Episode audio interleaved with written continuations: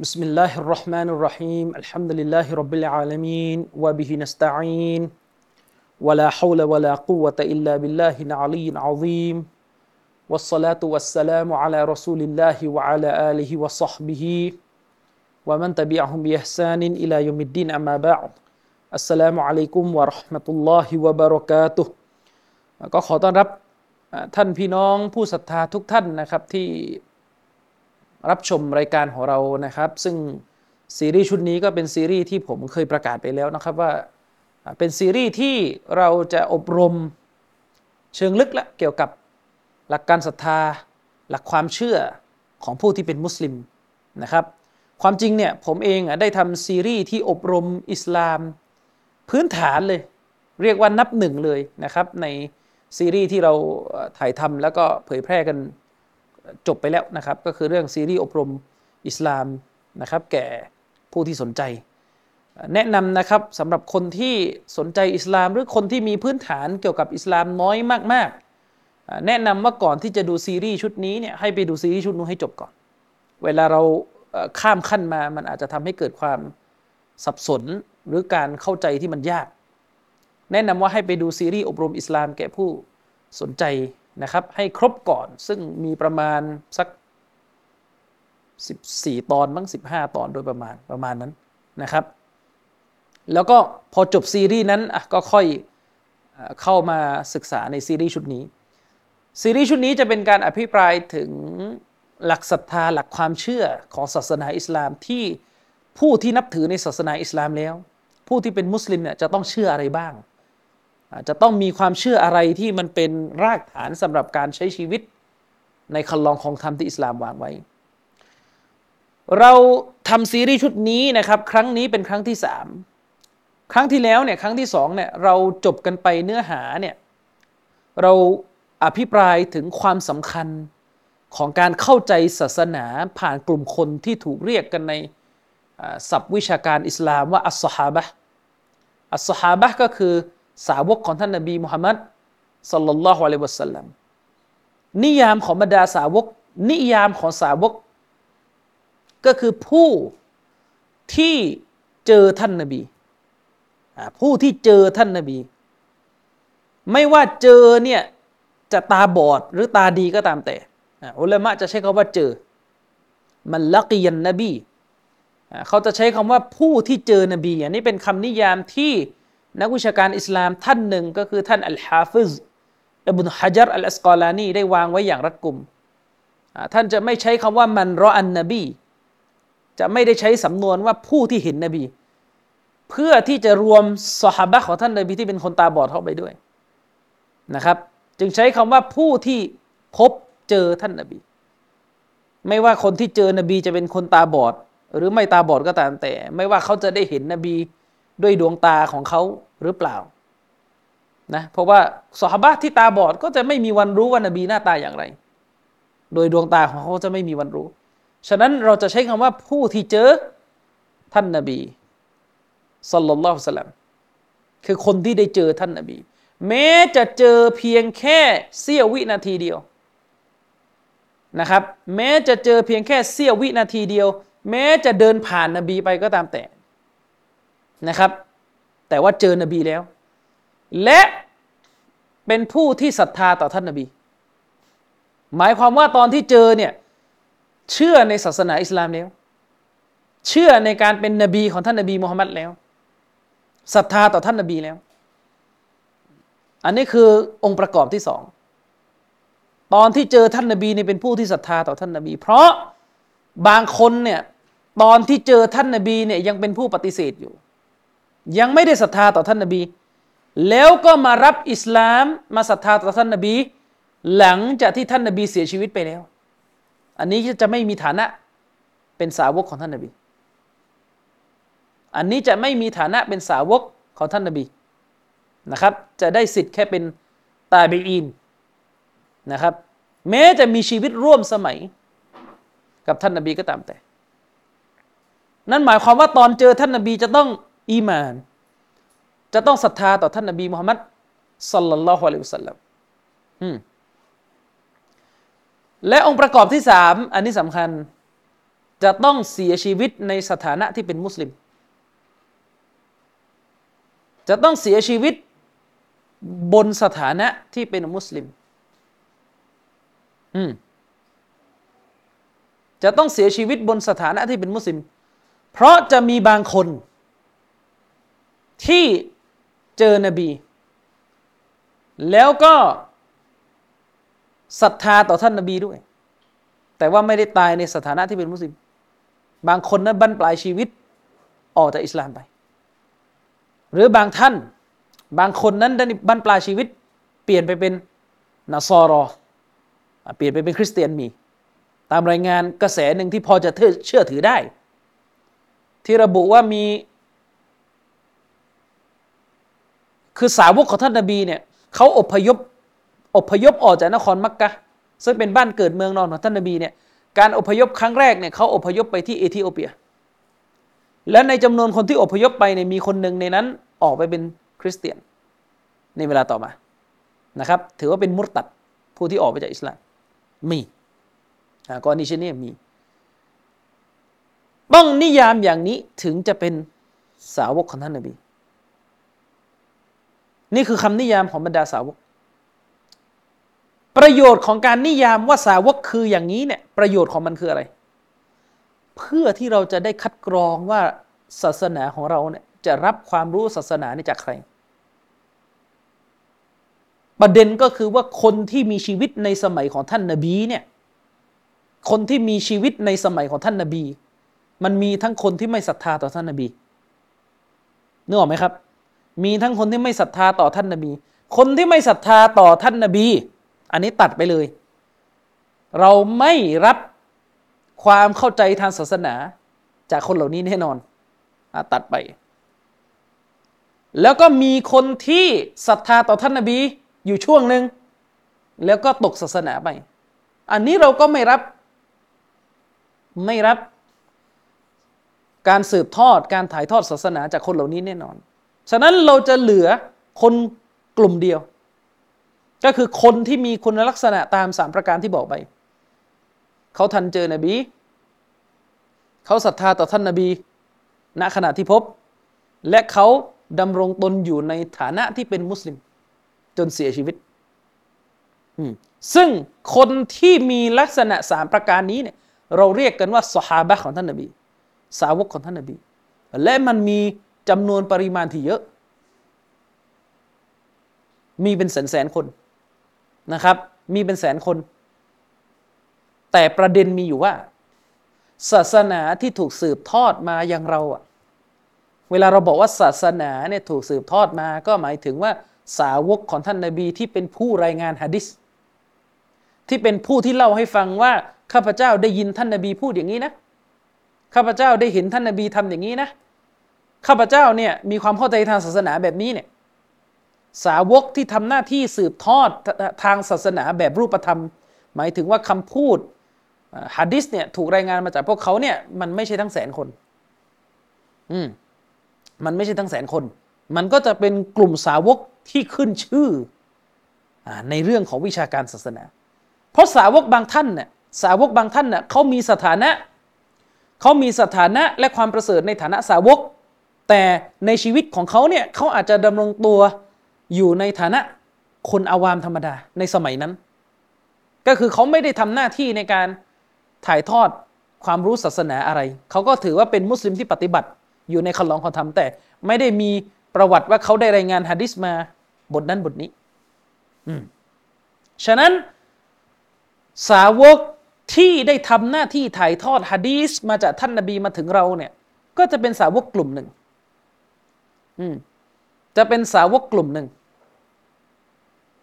ก็จะเป็นสาวกกลุ่มหนึ่ง และก็จะเป็นสาวกที่บรรดานักวิชาการได้รู้จักชื่อเสียงประวัติและรายละเอียดในชีวิตของเขาเนี่ย อย่างภาพรวม บางคนนี่คือรู้จักแบบละเอียดเลย ยิ่งเป็นสาวกระดับ ชั้นบนๆเนี่ยอย่างเช่นสิบท่านที่ท่านนบีเคยรับรองตำแหน่งชาวสวรรค์ให้เนี่ยอันนี้เขาก็จะรู้รายละเอียด ซึ่ง ศาสนาของเราเนี่เป็นศาสนาที่ ทุกอย่างมันต้องตรวจสอบได้ ทุกอย่างมันจะไม่พูดกันแบบลอยๆนะครับ เวลาเราบอกว่าสาวกของท่านนบี เราจะไม่ลอยลอยว่าสาวกไม่รู้ใคร มันจะไปหาที่ไหน เวลาเราบอกว่าสาวกของท่านนบีคือหนึ่งเราจะต้องมีคำพูดและความเข้าใจทางศาสนาของพวกเขาที่เป็นลายลักษณ์อักษรตกทอดมาถึงพวกเรา เพราะมันจะไม่มีประโยชน์เลยถ้าเราบอกว่าเรา จะเข้าใจศาสนาผ่านสาวกของท่านนบี แต่สุดท้ายมันไม่มีรูปธรรมอะแต่สุดท้ายมันไม่มีรูปธรรม อืม ฉะนั้นถ้าเราเนี่ยบอกว่าเราเนี่ยจะตามความเข้าใจของบรรดาสาวกของท่านนบี ในเรื่องศาสนา คือหมายความว่าอัลกุรอานเนี่ยเราจะไม่ตีความเอง อัลฮะดีสของท่านนบีเนี่ยเราจะไม่ตีความเอง แต่เราจะต้องดูเบื้องแรกก่อนก็คือว่าบรรดาสาวกของท่านนบีเนี่ยเข้าใจอย่างไร มันก็จะต้องมีที่กลับ ที่บันทึกทัศนะหรือคำอธิบายของบรรดาสาวก ซึ่งขออนุญาตหยิบ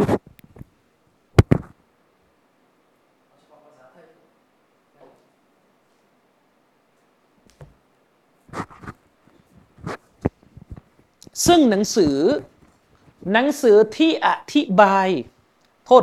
ประธานโทษ หนังสือที่บันทึกคำอธิบายของบรรดาสาวก มันมีกันหลายเล่ม และเรื่องนี้เป็นเรื่องที่รู้กันในหมู่นักวิชาการอิสลามนะครับ อืม คนทั่วไปอาจจะไม่ได้รู้อะไรมาก ว่าเออหนังสือที่เขาบันทึก แหล่งคำพูดของบรรดาสาวก ที่อธิบายอัลกุรอานที่อธิบายฮะดีษของท่านนบีเนี่ยเขาบันทึกกันที่ไหน มันมีกันหลายเล่มซึ่งแม้แต่หนังสือ ที่พวกเราคุ้นหูกันมากที่สุดก็คือซอฮีฮ์บุคอรีเนี่ยซอฮีฮ์บุคอรีเนี่ยไม่ได้บันทึกแค่คำพูด หรือการกระทำหรือการยอมรับของท่านนบีเพียงอย่างเดียว ไม่ใช่นะครับ ไม่ได้บันทึกเฉพาะสิ่งที่เกี่ยวข้องกับท่านนบีอย่างเดียวไม่ใช่ซอฮีฮ์บุคอรีได้บันทึกทัศนะของบรรดาสาวกประปรายอยู่ในเล่มนี้ และได้บันทึกทัศนะและความเข้าใจของ ลูกศิษย์ลูกหาสาวกอีกชั้นหนึ่งอีก ตาบิดตาบีนใครก็ตามแต่ที่อ่านโซฮีบุคอรีจะรู้ ว่าอิหม่ามบุคอรีเนี่ยให้ความสำคัญกับการรายงานทัศนะ ของบรรดาสาวก คือรายงานการเข้าใจศาสนา ของบรรดาสาวกมา และรวมไปถึงบรรดาลูกศิษย์ลูกหาของบรรดาสาวก รายงานแม้กระทั่งคำพูดของตาบีอินตาบีอินก็คือ นักวิชาการอิสลามในรุ่นของลูกศิษย์สาวก รายงานมาตั้งแต่ว่าคนพวกนี้เนี่ย มีความเข้าใจอย่างไรเกี่ยวกับกระดูกสัตว์ กระดูกของสัตว์ที่เรากินเนื้อมันไม่ได้เช่นกระดูกช้างเนี่ยเออแล้วมันก็ตายไปตามธรรมชาติเนี่ยเราจะไปเอากระดูกพวกนั้นนะมาเป็นเครื่องประดับได้ไหมมันมันจะถือว่านาจิสจะถือเป็นสิ่งสกปรกไหมเอออย่างนี้เป็นต้น มีการบันทึกอยู่ มีการบันทึกสิ่งเหล่านี้อยู่ ซึ่งซอฮีฮ์บุคอรีเป็นหนังสือที่บันทึกทัศนะของบรรดาสาวกด้วย โดยเฉพาะอย่างยิ่ง แต่ฉบับแปลไทยนี่ยังแปลไม่ถึงบทนั้นนะนะ ก็คือโดยเฉพาะอย่างยิ่งซอฮีฮ์บุคอรี ในكتاب التفسير كتاب التفسيرก็คือในซอฮีฮ์บุคอรี ในบทที่อิหม่ามบุคอรีจะบันทึกฮะดีสที่เกี่ยวข้องกับการอธิบายอัลกุรอานฮะดีสที่เกี่ยวข้องกับการอธิบายอัลกุรอาน คืออัลกุรอานเนี่ยหลายองค์การเนี่ยท่านรอซูลสัลลัลลอฮุอะลัยฮิสลามเป็นผู้อธิบายด้วยตัวเอง เป็นผู้อธิบายคำศัพท์ด้วยตัวเอง อันนี้ต้องเข้าใจก่อน คนที่ไม่ใช่มุสลิมจำนวนไม่น้อยเลยเข้าใจศาสนาอิสลามผิดมหันต์เพราะไปเอาศาสนาอื่น ๆ มาเทียบกับศาสนาอิสลามก็เลยงงและเข้าใจคาดเคลื่อนทำราวกับว่าศาสนาอิสลามเนี่ยจะไปตีความจะไปอธิบายศาสนายังไงก็ได้ โดยที่ไม่ได้เข้าใจเลยว่าสารระบบการอธิบายอัลกุรอานเนี่ยมันมีการบันทึก มันมีการวาง step อะไรกันมา อย่างรัดกุม มุสลิมบางคนก็ไปพูด ไม่ได้รู้เรื่องอะไรเลยว่าโอ้คัมภีร์อัลกุรอานเนี่ยมันก็ขึ้นอยู่กับว่าผู้รู้คนไหนจะอธิบายไอ้คาว่าขึ้นอยู่กับผู้รู้คนไหนจะอธิบายเนี่ยคุณจะให้ผู้รู้คนไหนอธิบายโดยข้ามหัวบรรดาสาวกกับมันกินกับสติปัญญาไหมฐานะของคนในโลกนี้ณที่พระผู้เป็นเจ้าเนี่ยเขาจะมีฐานะสู้บรรดาสาวกได้หรือไม่มีทาง อืมลองไปถามพวกลิเบอรัลดูสิ หมายถึงพวกมุสลิมลิเบอรัลอะพวกหัวเสรีที่บอกว่าศาสนาอิสลามเนี่ยมันขึ้นอยู่กับว่าใครจะตีความไอ้ที่ว่าขึ้นอยู่กับว่าใครจะตีความเนี่ยจะตีความข้ามหัวบรรดาสาวกเหรอพวกคุณเป็นใครอะอืมเลยยิ่งไปกว่านั้น ตัวท่านนบีเอง เป็นผู้อธิบายอัลกุรอาน ทั้งทางตรงและทางอ้อม ในหลายโอกาส ในโซฮีบุคอรี เฉพาะแค่ในโซฮีบุคอรี องค์การอัลกุรอานบางบท ท่านนบีอธิบายด้วยตัวท่านเองเลย อย่างเช่น ในคัมภีร์อัลกุรอานในบทที่ชื่อว่าสุรอัลบากรอห์มีองค์การหนึ่งอัลลอฮ์ سبحانه และ تعالى ได้ทรงดำรัสไว้ว่าวกาซาลิกะจัลนาคุมอุมมะตวะสตออัลลอฮ์บอกว่า และดังเช่นนั่นแหละ เราได้สร้างพวกเจ้า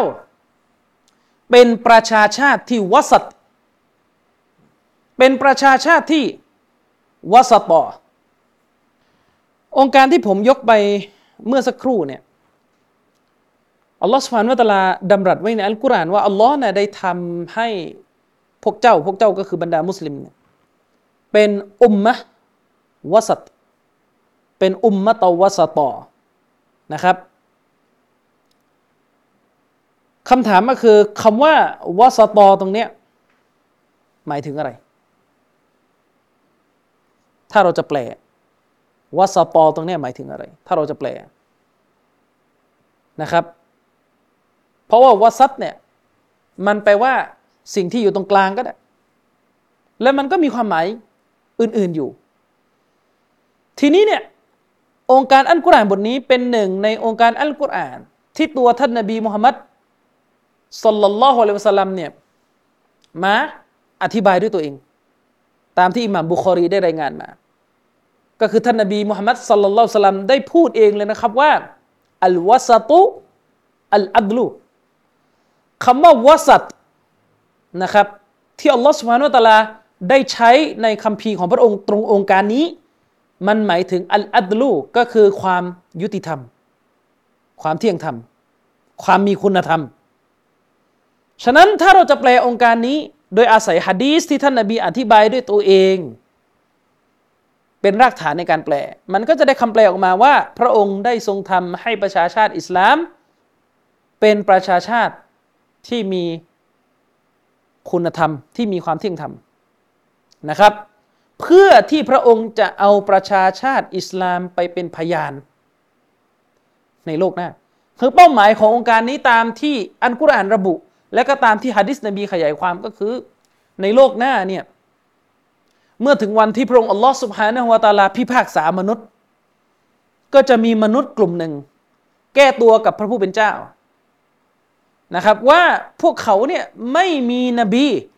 ไม่มีศาสนทูตไปยังพวกเขา พวกเขาไม่รู้จักสัจธรรม พวกเขาไม่คู่ควรต่อการที่จะถูกลงโทษ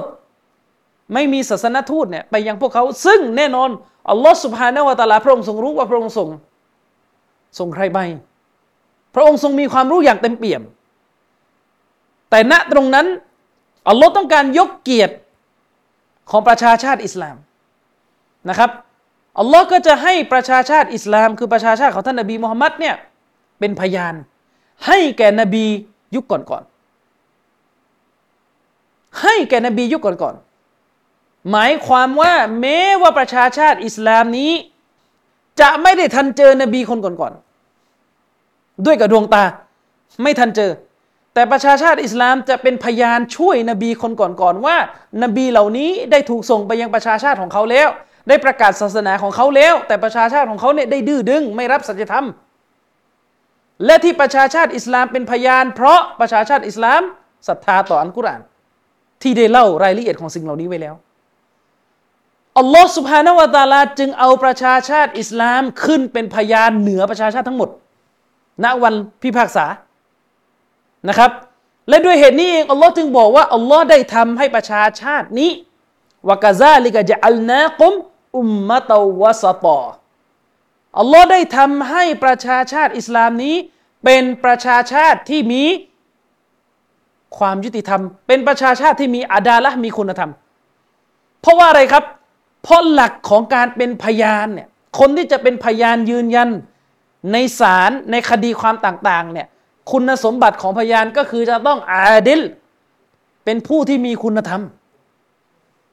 ฉะนั้นประชาชาติอิสลามที่จะทำหน้าที่เป็นพยาน เหนือประชาชาติทั้งหลายในโลกหน้า จึงจะต้องมีคุณสมบัตินี้ ก็คือคุณสมบัติที่มีความเที่ยงธรรมอยู่ ฉะนั้นคำว่าวาซาตอตรงนี้ที่นบีอธิบายเอง ก็คือ อัลอัดลูคุณธรรมนะครับ อันนี้คือพื้นฐานของคำอธิบายฮะดิษนี้ที่เราได้รับคำอธิบายจากตัวท่านนบีเองนี่เป็นแค่หนึ่งหนึ่งในตัวอย่างที่ผมยกมาเพื่อจะบอกว่าในศาสนาของเราเนี่ยท่านนบีมุฮัมมัดสัลลัลลอฮุอะลัยฮิสลามเนี่ยไม่ได้ทิ้งคำพีอัลกุรอานให้เราเนี่ยไปว่ากันเอง เหมือนกับที่พวกมโนศาสนาอิสลามผิดๆพูดกัน นบีไม่ได้ทิ้งคำพีอัลกุรอานเนี่ยให้เราไปว่ากันเองไปเคลียร์กันเองไปเอากันเอง ไม่นะครับ ไม่ และอีกหลายองค์การ อีกหลายองค์การ ท่านนบีสุลต่านสลัมเนี่ยอธิบายเนี่ยอย่างกรณีเมื่อกี้เนี่ยเราอธิบายทางตรงเลย คือท่านนบีอธิบายแบบทางตรงเลยอธิบายโดยตรง ซึ่งเฉพาะองค์การเมื่อกี้เนี่ย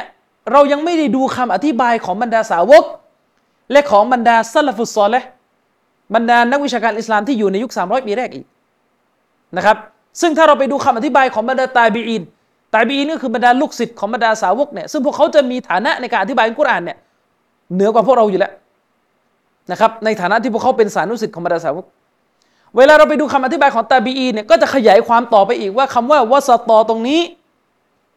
มีความหมายที่ขยายความไปถึงประเด็นเรื่อง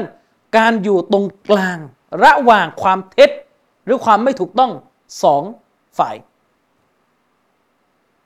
นะครับ การอยู่ตรงกลาง การมีจุดยืนที่เดินบนเส้นที่มันอยู่ตรงกลางและเที่ยงตรง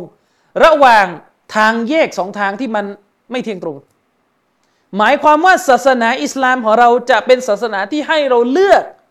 จุดยืนที่มันอยู่ตรงกลาง ระหว่างทางเดินที่มันหลงผิดทั้งคู่ เช่น เช่น พวกยะฮูดีพวกยะฮูดีเนี่ยเป็นพวกที่เกลียดชังนบีอีสาอะลัยฮิสลามเกลียดชังกล่าวหาท่านว่าเป็นลูกของหญิงผิดประเวณีนะครับ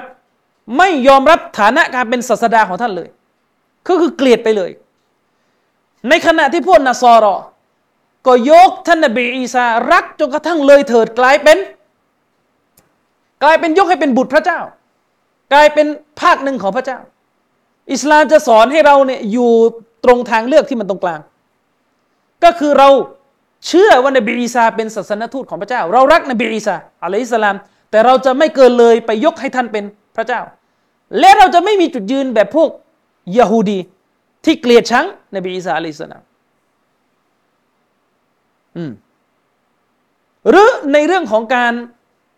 ในเรื่องของจุดยืนเกี่ยวกับเพศสัมพันธ์ เราจะพบว่า อิสลามจะยืนอยู่ตรงกลาง คนกลุ่มหนึ่งมองว่าเพศสัมพันธ์เป็นสิ่งที่ไปไม่ได้กับจริยธรรมและธรรมะ นี่ก็คนกลุ่มหนึ่งในประวัติศาสตร์มนุษย์ มองว่าการเข้าถึงศาสนาจะต้องรังเกียจการสืบเผ่าพันธุ์มนุษย์ด้วยการแต่งงาน ส่วนอีกพวกหนึ่งมองเลยว่า เพศสัมพันธ์เป็นสิ่งที่ต้องมีเสรี ไม่ควรจะมีกรอบใด ๆ ที่มาขัดขวางมนุษย์ ในเรื่องเพศสัมพันธ์ มนุษย์ไม่สมควรที่จะถูกจองจำอยู่ในกฎระเบียบว่าด้วยการแต่งงาน หรือกฎของความสัมพันธ์ที่นิยามเฉพาะชายและหญิง อะไรประมาณนี้ แต่อิสลามจะอยู่ตรงกลางเรายอมรับเรายอมรับเพศสัมพันธ์ ยอมรับการมีเพศสัมพันธ์นะครับ แต่เราจะไม่เกินเลย แล้วเราจะไม่ เหมือนกับอีกอีกคนกลุ่มหนึ่งที่มองว่าการมีเพศสัมพันธ์การแต่งงานการสืบเผ่าพันธุ์มนุษย์เป็นสิ่งที่ขัดขวางผู้คนจัดศาสนาไม่เราจะไม่มองอย่างนั้นนั่นคือทางตรงกลาง และอีกหลาย ๆ เรื่อง เราก็จะเป็นเช่นนี้ แม้แต่เรื่องเศรษฐกิจ แม้แต่เรื่องเศรษฐกิจ เราจะไม่ยอมรับระบบเศรษฐกิจแบบมาร์กซิสที่มันปฏิเสธสิทธิในการเป็นเจ้าของในทรัพย์สินของผู้คน ประชาชนไม่มีสิทธิ์จะทำเศรษฐกิจค้าขายได้กำไรอะไรเลย ทุกอย่างรัฐคุมเบ็ดเสร็จหมดรัฐบอกคุณไปทำงานอย่างนี้ ผลผลิตเป็นอย่างนี้ แต่เราก็จะไม่เอาทุนนิยมจ๋าที่กินได้แม้กระทั่งทุกอย่าง ดอกเบี้ยก็กิน อะไรก็กินหมด ไม่ศาสนาอนุญาตการค้าขาย อนุญาตกำไร แต่ห้ามดอกเบี้ยทุกชนิด อย่างนี้เป็นต้นฉะนั้นคำอธิบายของบรรดาสาวกที่มีต่อองค์การเมื่อกี้ คำว่าวสัตมันแปลว่า สิ่งที่อยู่ตรงกลาง แกนกลางทางเดินที่มันอยู่ตรงกลาง ฉะนั้นถ้าจะแปลอีกแบบหนึ่งก็คือ ประชาชาติอิสลาม เป็นประชาชาติแกนกลาง เป็นประชาชาติบนทางเดินที่อยู่ตรงกลาง ระหว่างสองทางซ้ายขวาที่มันไม่ถูกต้อง อืมอันนี้คือตัวอย่าง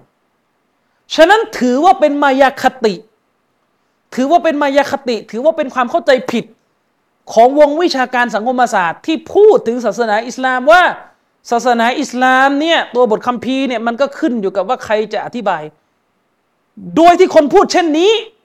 ผมเชื่อเลยนะครับ แทบไม่รู้เลยว่าคัมภีร์อัลกุรอานหลายบท ท่านนบีอธิบายด้วยตัวเองอืมนะครับ และคนที่พูดเช่นนี้คือคนที่ประมาท นักกฎหมายอิสลามที่เขาวางระบบความรู้ในเรื่องการอธิบายอัลกุรอานมาอย่างรัดกุมตลอดพันกว่าปีที่ผ่านมา มองว่าตัวเองเป็นพวกเดียวที่วิพากษ์อะไรเป็นน่ะคนอื่นโง่กันหมด อืมนะครับ อันนี้คืออัลกุรอานที่ท่านนบีอธิบายด้วยตัวเอง และถ้าท่านนบีอธิบายด้วยตัวเอง ใครจะอธิบายอีก อืมใครจะอธิบายอีก บางครั้งท่านนบีมุฮัมมัดสัลลัลลอฮุอะลัยฮิสลาม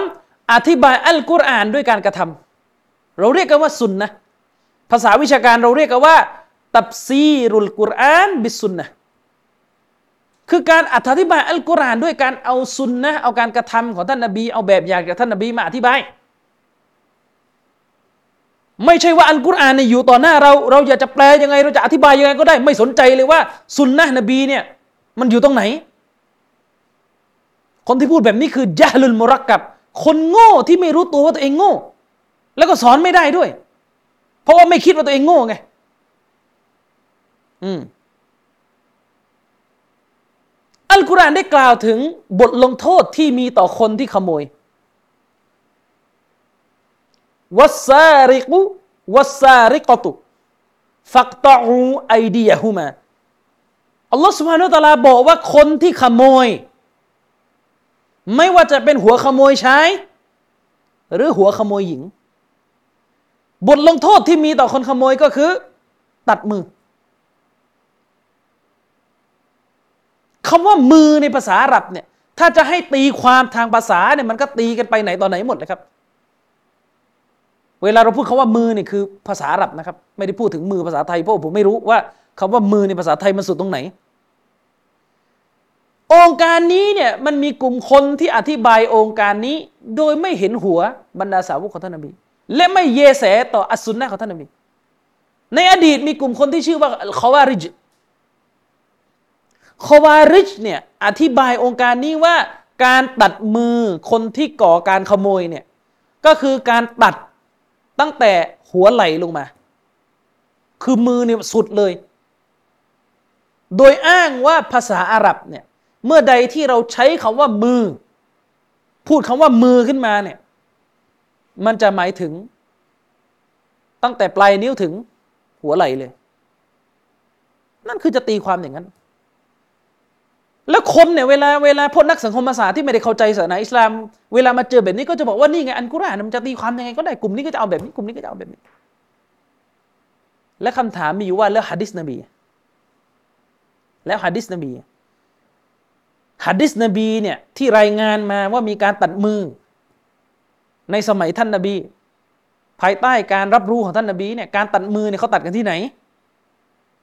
เขาตัดที่ข้อมือเขาตัดที่ข้อมือ และตัวท่านนาบีเองเนี่ยเป็นผู้อธิบายเองว่าการตัดมือคนที่ขโมยเนี่ยก็ต้องดูราคาของสิ่งที่ถูกขโมยด้วย ไม่ใช่ว่าไม่มีเกณฑ์เลยว่าตกลงจะขโมยยังไง แบบไหนอะไรอย่างไร อืมและตัวท่านอุมัรก็มาขยายความอีกว่า การบังคับใช้กฎหมายตัดมือเนี่ยจะต้องมีองค์ประกอบที่ครบถ้วน เช่นในยามที่เกิดข้าวยากหมากแพง เกิดเศรษฐกิจตกต่ำก็จะไม่มีการใช้กฎหมายตัดมือนะครับ ในยามที่รัฐเนี่ยไม่มีเงินสกาจะไปแจกคนจน เศรษฐกิจตก ใบตุ้นม้านไม่พอ ทรัพย์กองคลังไม่พอ ก็จะไม่มีการใช้กฎหมายตัดมือ นี่คือคือการขยายความจากท่านอุมัร อย่างนี้เป็นต้นนะครับฉะนั้นก่อนจะบอกว่าจะตีความอัลกุรอานหรือตีความอัลฮะดีสเนี่ยก็ต้องไปหาองค์การอัลกุรอานที่ไม่มีอะไรแบบนี้เลย หามาคือหมายถึงว่าไปหาคัมภีอัลกุรอานวักที่หานบีอธิบายก็ไม่เจอ หาสาวกก็ไม่เจอ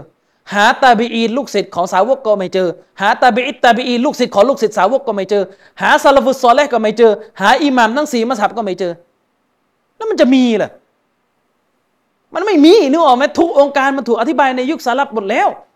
จะมากจะน้อยจะละเอียดแค่ไหนก็ว่ากันไปอีกเรื่องหนึ่งอืม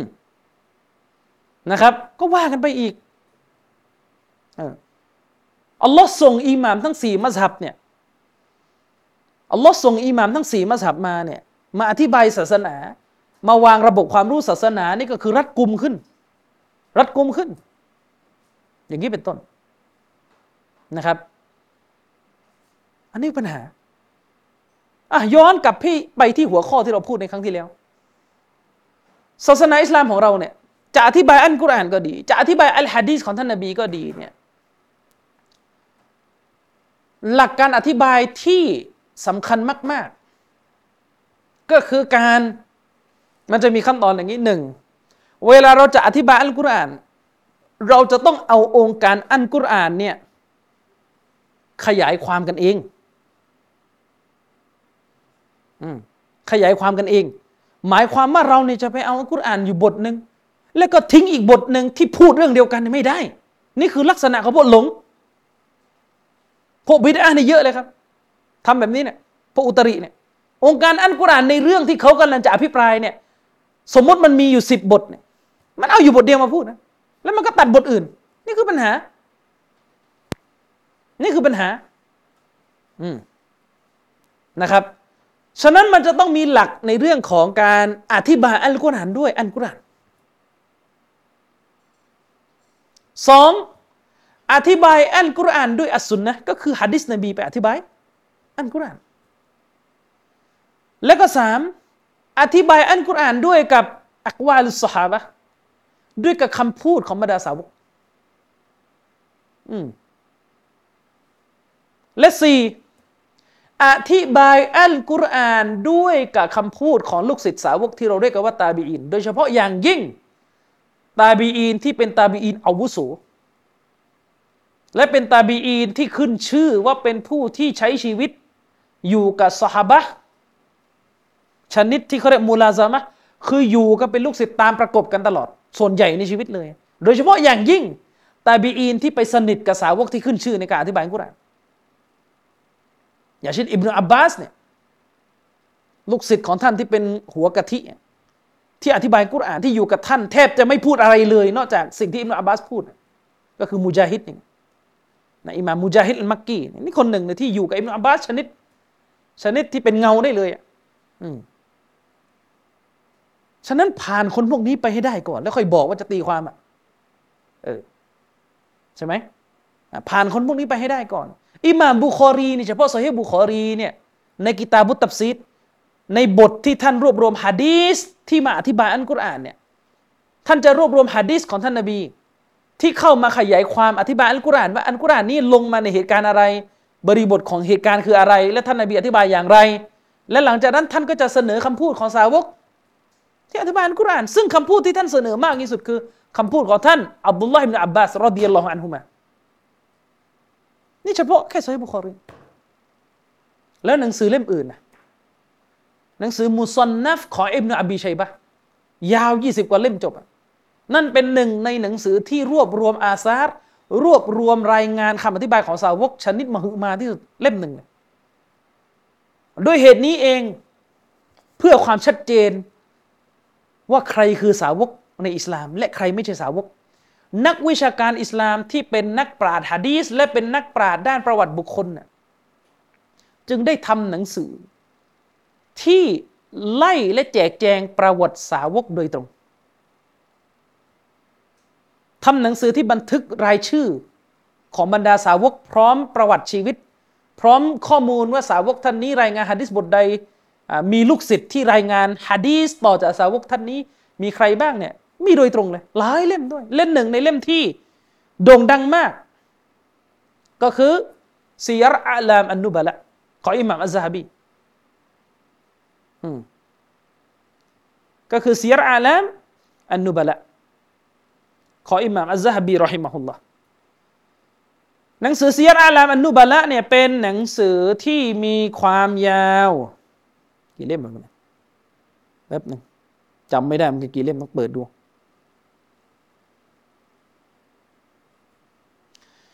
ฉบับฉบับ ฉบับที่ตีพิมพ์โดยเชคชูเอฟอัลอาร์นาอูดเป็นผู้ควบคุมดูแลการตีพิมพ์ เฉพาะตัวเนื้อหาเลยเนี่ย ยาวยี่สิบสามเล่มจบ แล้วก็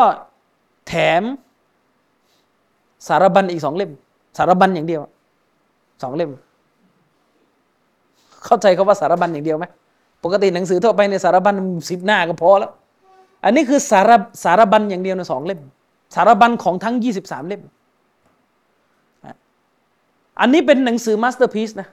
ของอิหม่ามอัซซะฮะบีในลูกศิษย์อิบนุตัยมียะ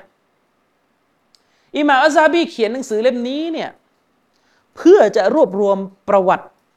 ของบุคคลสำคัญทางศาสนา ของศาสนาอิสลาม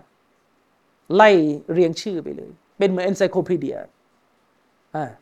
ไล่ไปตั้งแต่สาวกของท่านนบีชื่ออะไรมั่งชื่ออะไรมั่ง ไล่ไปทีละคน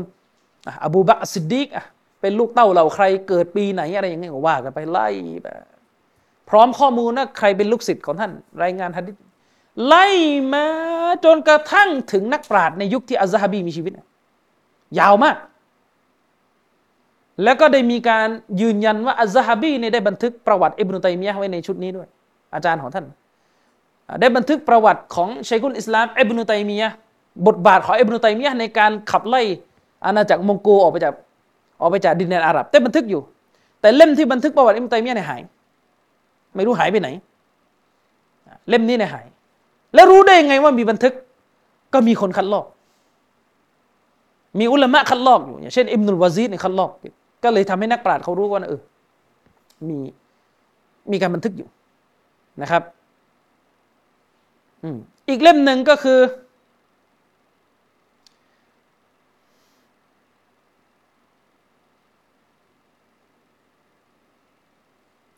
หนังสือที่มีชื่อว่า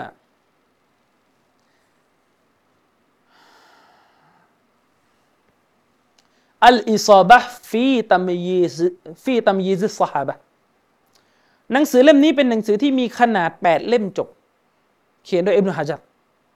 ก็เป็นหนังสือที่จะมาแจกแจงโดยตรงเลยว่าใครคือสาวก แล้วก็ใครที่คนยังสับสนกันอยู่ว่าจะเป็นสาวกหรือไม่ใช่สาวกก็มี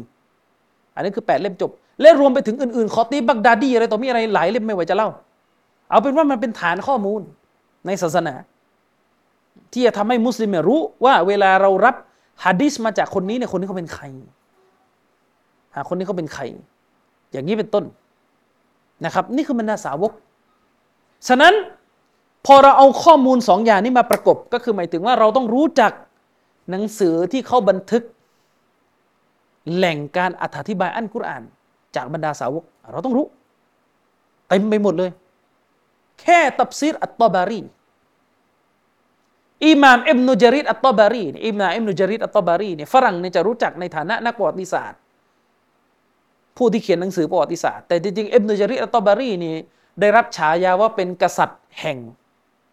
นักอธิบายกุรอานราชาแห่งผู้อธิบายกุรอานนั่นคือฉายาที่ท่านได้รับ ก็หมายถึงว่าในบรรดานักปราชญ์อิสลามที่มีประวัติในการอธิบายอัลกุรอานเนี่ยอิบนุจาริดอยู่ในฐานะราชาแห่งผู้อธิบายอัลกุรอานเพราะว่าหนังสืออธิบายอัลกุรอานของท่านเนี่ยตับซีรอัตตบารีเนี่ยยามิอุลบายานเนี่ยหนังสือเล่มนี้เนี่ย มันคือหนังสือที่อับนุจาริดอัตตบารีได้วางรากฐาน และแม่แบบในการอธิบายอัลกุรอานตามกฎที่ผมว่าไปเมื่อกี้อย่างเป็นรูปธรรมที่สุดแล้วเล่มต้นๆเล่มหนึ่งของโลกอิสลามเลยเพราะว่าอิบนุจาริดนี่มีชีวิตอยู่ในยุค 300 ปีแรก และหนังสือเล่มนี้ก็เป็นหนังสือที่มีขนาดใหญ่มาก ขึ้นอยู่กับว่าโรงพิมพ์ไหนพิมพ์แล้วก็จะจัดเล่มกันยังไงเดี๋ยวเปิดให้ดูว่ามีกี่เล่มโหลดเก็บไว้อยู่ลืมแล้ว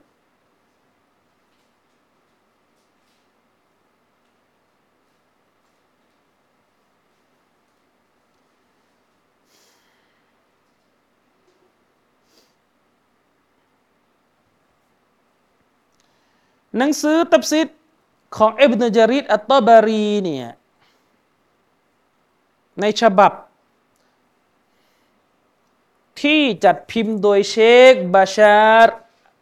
อาวานมารูฟเนี่ยอันนี้ก็จะมีความยาวประมาณเจ็ดเล่มจบ ก็จะเล่มแบบหนาๆเล่มประมาณหกเจ็ดร้อยหน้า ต่อเล่ม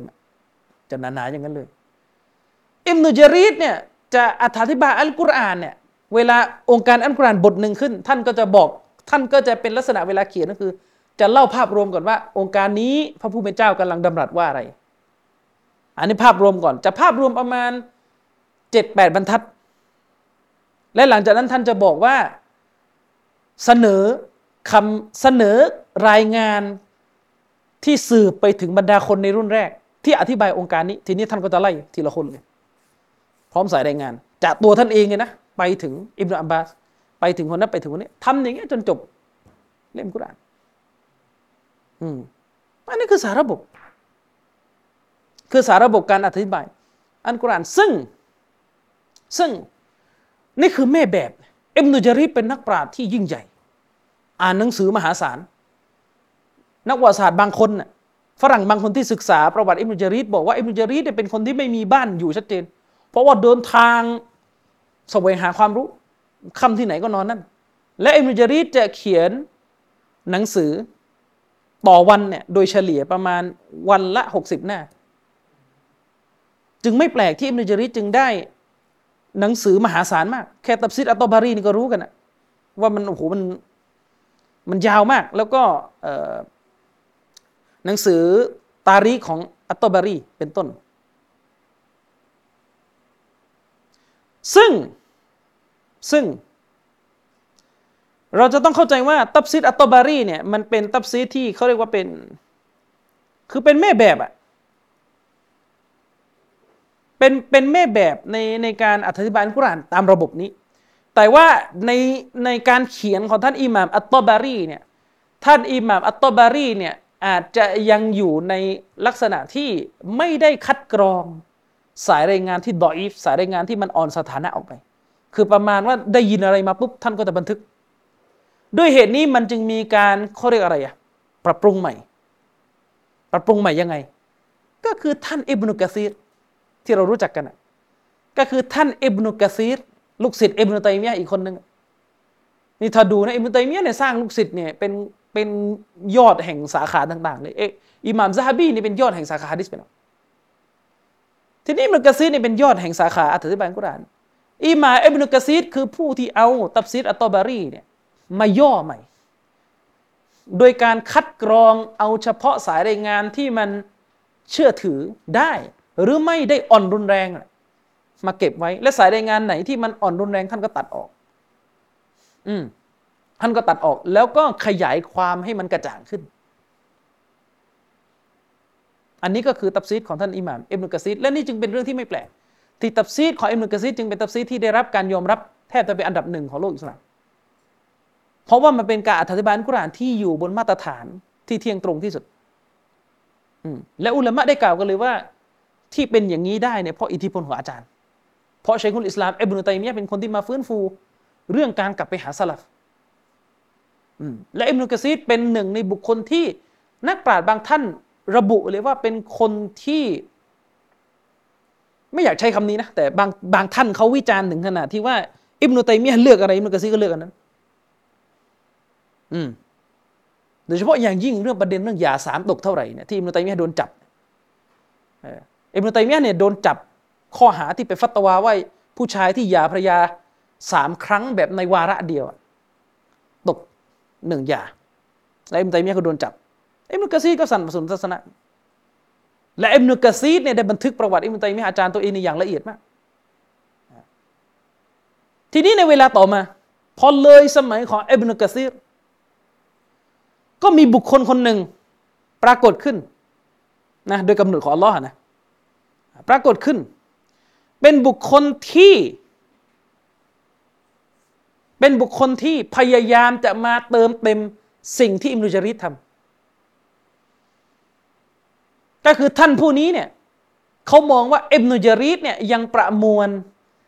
รายงานคำอธิบายของชาวสลับไม่หมด มันตกตรงนี้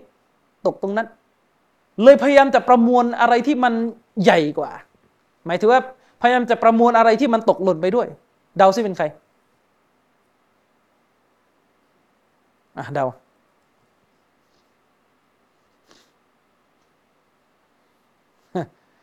อยู่ยุคหลังอิบนุกะซีดแน่นอน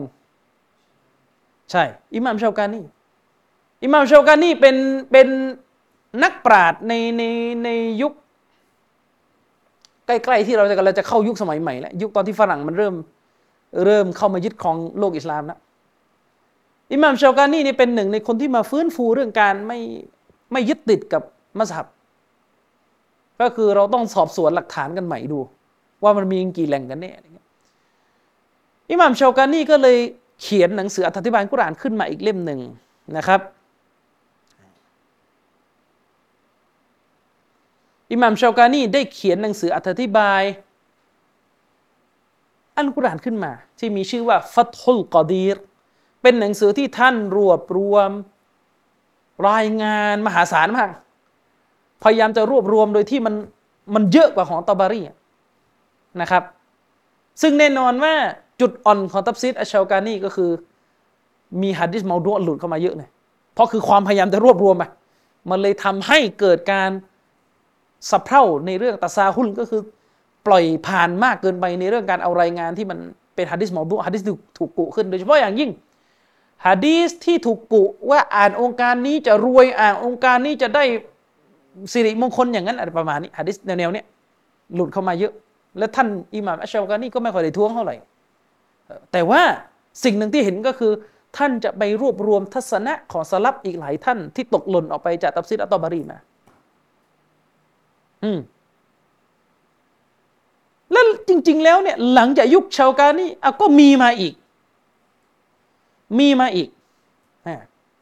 คือมันต่อกันมาไงฉะนั้นในโลกอิสลามเนี่ยมันมีมันมันมัน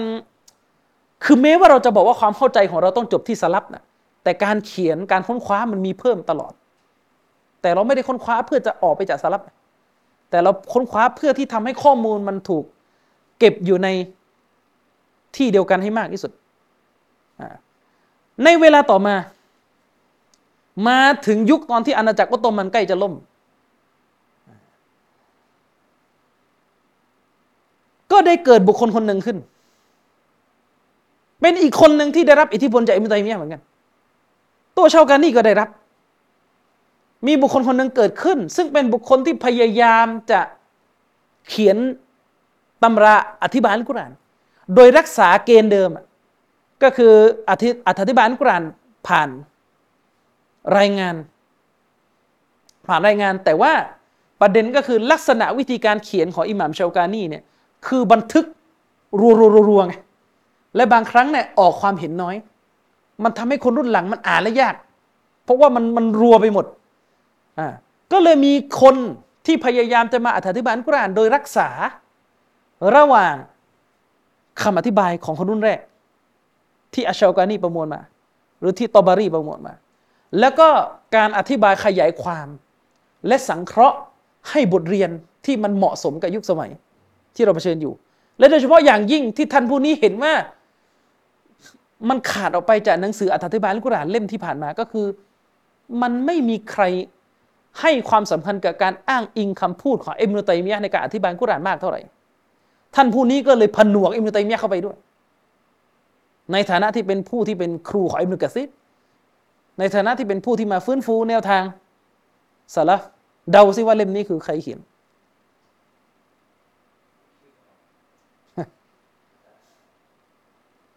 เออ ผมยกมาหลายรอบแล้วในซีรีส์ฮัดิจิบรินไม่ไม่ไม่ไม่ไม่ไม่ใช่เชคมูฮัมหมัดรอชิดีต่อเชคมูฮัมหมัดรอชิดีตอนนี้ไม่จบ ไม่จบแล้วก็ไม่ค่อยไม่ไม่ค่อยอิงสลับในเรื่องในเรื่องเรฟแต่คนนี้เนี่ยเขียนจบเลยแล้วอยู่ยุคเดียวกับเชครอชีดริฎอด้วยแล้วคนนี้จะมีอิทธิพลกับเชคอัลบานีในเวลาต่อมา ก็คือ เออเนี่ยก็อีกคนหนึ่งแต่จริงๆซิดดีกฮาซันคอนเนี่ยเหมือนเชากานีเปี๊ยบเลย แต่แค่ว่ามาตัดอิทธิพลของอาชาอิเราะห์ออกไป จากการอธิบาย แต่คนนี้เนี่ยจะลงตัวกว่าในแง่ที่ว่าอ้างอิบนุตัยมียะมากที่สุด เชคมูฮัมหมัดอามานอัลจามีرحمه اللهเนี่ยได้บอกเลยว่า ตัฟซีรรุ่นสมัยใหม่ ที่อ้างงานเขียนของอิมตัยมียะในการอธิบายกุรานมากที่สุดก็คือ ตับซีดของเชคจามาลุดดินอัลกอซิมีนักฮะดิษแห่งเมืองชาม ความยาวของหนังสืออธิบายกุรานชุดนี้คือสิบเจ็ดเล่มจบ อืม ให้อ่านคงไม่หมดอ่าสิบเจ็ดเล่มจบฮะมุฮัมมัดจามาลุดดีนอัลกอซิมีเป็นหนังสืออธิบายกุรอานที่ดีมากเล่มหนึ่งเลยสำหรับมุมมองผมนะ อะไรนะ ไม่ไม่ไม่ไม่ไม่ไม่ไม่ใช่อายะสิบเจ็ดแต่จะเป็นประเด็นเรื่องไอ้หนุนต้นมะเดื่อนะอืใช่ แต่มีตรงนั้นแหละ ที่เชคตอยยัดท้วงเหมือนกันว่าทำไมถึงถึงหลุดประเด็นนี้มา อืมนะครับ อันนี้คือที่ผมเล่าเนี่ย เพื่อจะปู ให้คนที่มาศึกษาอิสลามใหม่ๆได้รู้ ว่าเส้นทางการอธิบายอัลกุรอานเนี่ย มันเป็นมาอย่างไง มันเป็นมาอย่างไร มันไม่ใช่ว่า ใครนึกจะอะไรยังไงก็ตามใจชอบไม่ใช่ ซึ่งตับซีดของเชคยามาลุดดินอัลกอซีมีเนี่ยโดยภาพรวมแล้วเนี่ยเป็นตับซีดที่พยายามจะกลับไปอธิบายอัลกุรอานตามแนวทางสลับแต่ก็ยังเปิดทางนะครับ ให้กับการฟังความเห็นที่น่าสนใจของกลุ่มคนที่เป็นอาลุนกะลามกลุ่มคนที่อาจจะไม่ค่อยเป๊ะเท่าไหร่เรื่องแนวทางสลับแต่ว่าบางเรื่องเขาก็อธิบายกุรอานได้ดี ในเรื่องที่ไม่ได้เกี่ยวข้องกับความเพี้ยนของเขาเชคยามาลุดินอัลกอซีมีก็ยังคัดลอกมาใส่แต่ว่าแน่นอนแหละครับหนังสืออธิบายอัลกุรอานชุดนี้มันใหญ่ มันใหญ่แล้วมันยาว มันก็เลยเป็นเรื่องที่หนักสำหรับคนทั่วไปอยู่ดี ด้วยเหตุนี้หนังสืออธิบายอัลกุรอานที่มาหลังจากนี้ มันก็เลยเขียนด้วยสำนวนที่ย่อกว่า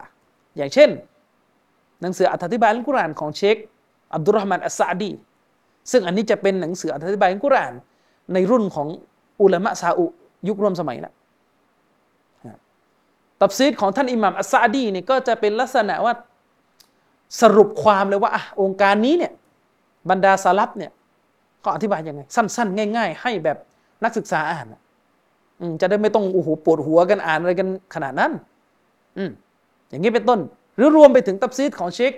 ชังกีตี้ซึ่งเป็นครูของเชคบินบาแต่ว่าท่านเขียนท่านท่านเขียนไม่ครบเพราะเสียชีวิตก่อน อย่างนี้เป็นต้นอันนี้คือสายทาน รวมไปถึงท่านอื่นที่ผมไม่ได้เอ่ยนามนะอันนี้คือสายทานของการเข้าใจศาสนาตามสาวกของท่านนบีอืมนะครับฉะนั้นอย่าอย่ามาไม่รู้หน้ารู้หลังมาถึงก็บอกว่าอิสลามเนี่ยกุรอานในเขาจะเอายังไงก็ได้เนี่ยอันนี้อันนี้ไม่รู้เรื่อง ไม่รู้เรื่อง แล้วคนเหล่านี้เขียนหนังสือพวกนี้ทำไมอะเออคุณมาจากไหนอยู่ดีๆบอกว่าเฮ้ยหนังสือพวกนี้ไม่ ไม่มีน้ำหนัก คือหนังสือพวกนี้กับฉันเนี่ยเท่ากันเลย อย่างเงี้ยนะพวกคุณออกมาจากไหนไม่รู้ภาษาอาหรับก็กระท่อนกระแท่น อืมเก่งภาษาอังกฤษมากกว่าภาษาอาหรับ แล้วก็ออกมาจากไหนก็ไม่รู้แล้วบอกว่าเนี่ย คนเหล่านี้ที่เขาประมวลหนังสือกันมาหือมาอย่างเงี้ยกับผมเท่ากันอย่างนั้นเหรอนี่เป็นเรื่องเหลวไหล เป็นเรื่องเหลวไหลนะครับ อธิบายอย่างนี้เนี่ยก็เพื่อที่จะให้เราเข้าใจถึงความสำคัญของการรู้กระบวนการในการอธิบายอัลกุรอาน รู้ว่าการเข้าใจอัลกุรอานเนี่ยต้องเข้าใจผ่านขั้นตอนอย่างไร ฉะนั้นฐานของการเข้าใจอัลกุรอานก็คือบรรดาสาวก บรรดาสาวกของท่านนบีสุลต่านละฮ์สลัมและด้วยเหตุนี้เองถ้าเราไปดูคัมภีร์อัลกุรอาน องค์การที่พระองค์อัลลอฮ์ยกย่องบรรดาสาวกเนี่ยเป็นตัวองค์การที่ชัดชนิดที่ต่อให้เราไม่ดูคำอธิบายเราก็รู้เลยว่าอัลลอฮ์พูดถึงใครอยู่ เพราะว่าพวกเขาคือแหล่งของการอธิบายกุรอานองค์การที่รับรองพวกเขาจึงมีความชัดเจนเหมือนกับองค์การที่อัลลอฮ์รับรองว่านบีมุฮัมมัดคือศาสนทูตของพระองค์อัลลอฮ์กล่าวไว้ในกุรอานว่ามุฮัมมัดุลรอซูลุลลอฮ์มุฮัมมัดคือรอซูลของอัลลอฮ์ชัด ต่อให้ไม่เปิดหนังสืออธิบายกุรานก็รู้ว่าคืออะไรวะเนี่ยมุฮัมมัดคือศาสนทูตของอัลลอฮ์เราเรียกองค์การแบบนี้ว่าเป็นองค์การมุฮักามัดองค์การที่มีความหมายรัดกุมตีความไม่ได้อืมและเช่นเดียวกัน องค์การที่อัลลอฮ์ยกย่อง บรรดาสาวกชัดเจน อย่างเช่นในสุรอัลอันฟาลองค์การที่ 74อัลลอฮ์สุบฮานาวะตาลาได้กล่าวถึงบรรดาสาวกของท่านนบีว่า วัลลซีนอามานูโอบรรดาผู้ศรัทธาและบรรดาผู้ศรัทธาวะฮาจารู และเป็นผู้ที่อพยพ นี่เรารู้กันว่าคือใคร ก็คือบรรดาสาวกที่อพยพออกจากนครมักกะมาวะจาฮดูฟีซาบีลิลลาฮิและพวกเขาต่อสู้ในหนทางของอัลลอฮ์ سبحانه และ تعالى วัลลซีนอาววะนัสรู และบรรดาผู้ที่ช่วยเหลือ สาวกที่อพยพ ก็คือบรรดาสาวกเช้า อันซอดบรรดาสาวกชาวนครมดีนะอุลาอิกะฮุมุลมุมินูนะฮักกออัลลอฮ์พูดชัดเจน ชนเหล่านี้พวกเขาคือผู้ศรัทธาฮักกอ เป็นผู้ศรัทธาแบบแท้จริงเลยเป็นผู้ศรัทธาแบบแท้จริง ละหุมมักฟิรตูวริสกุนกรีมอัลลอฮ์ได้กล่าวต่อไปนะครับว่า พวกเขาจะได้รับการอภัยโทษ และจะได้รับเครื่องยังชีพอันมากมาย นี่องค์การหนึ่งที่อัลลอฮ์สุบฮานาอัลลอฮ์รับรองบรรดาสาวกของท่านนบี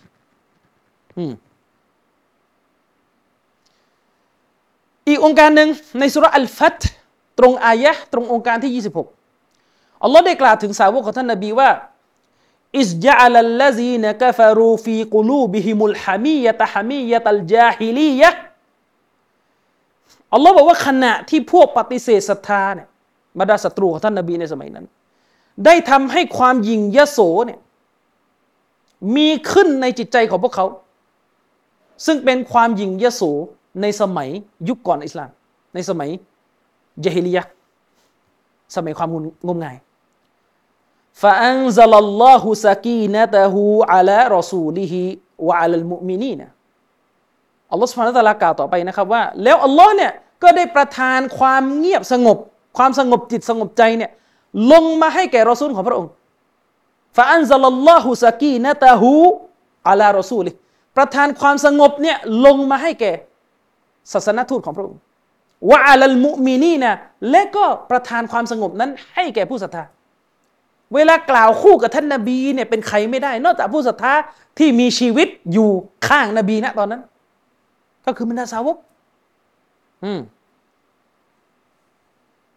วะอัลซามะฮุมกาลิมาตตักวาอัลลอฮ์กล่าวต่อไปนะครับว่า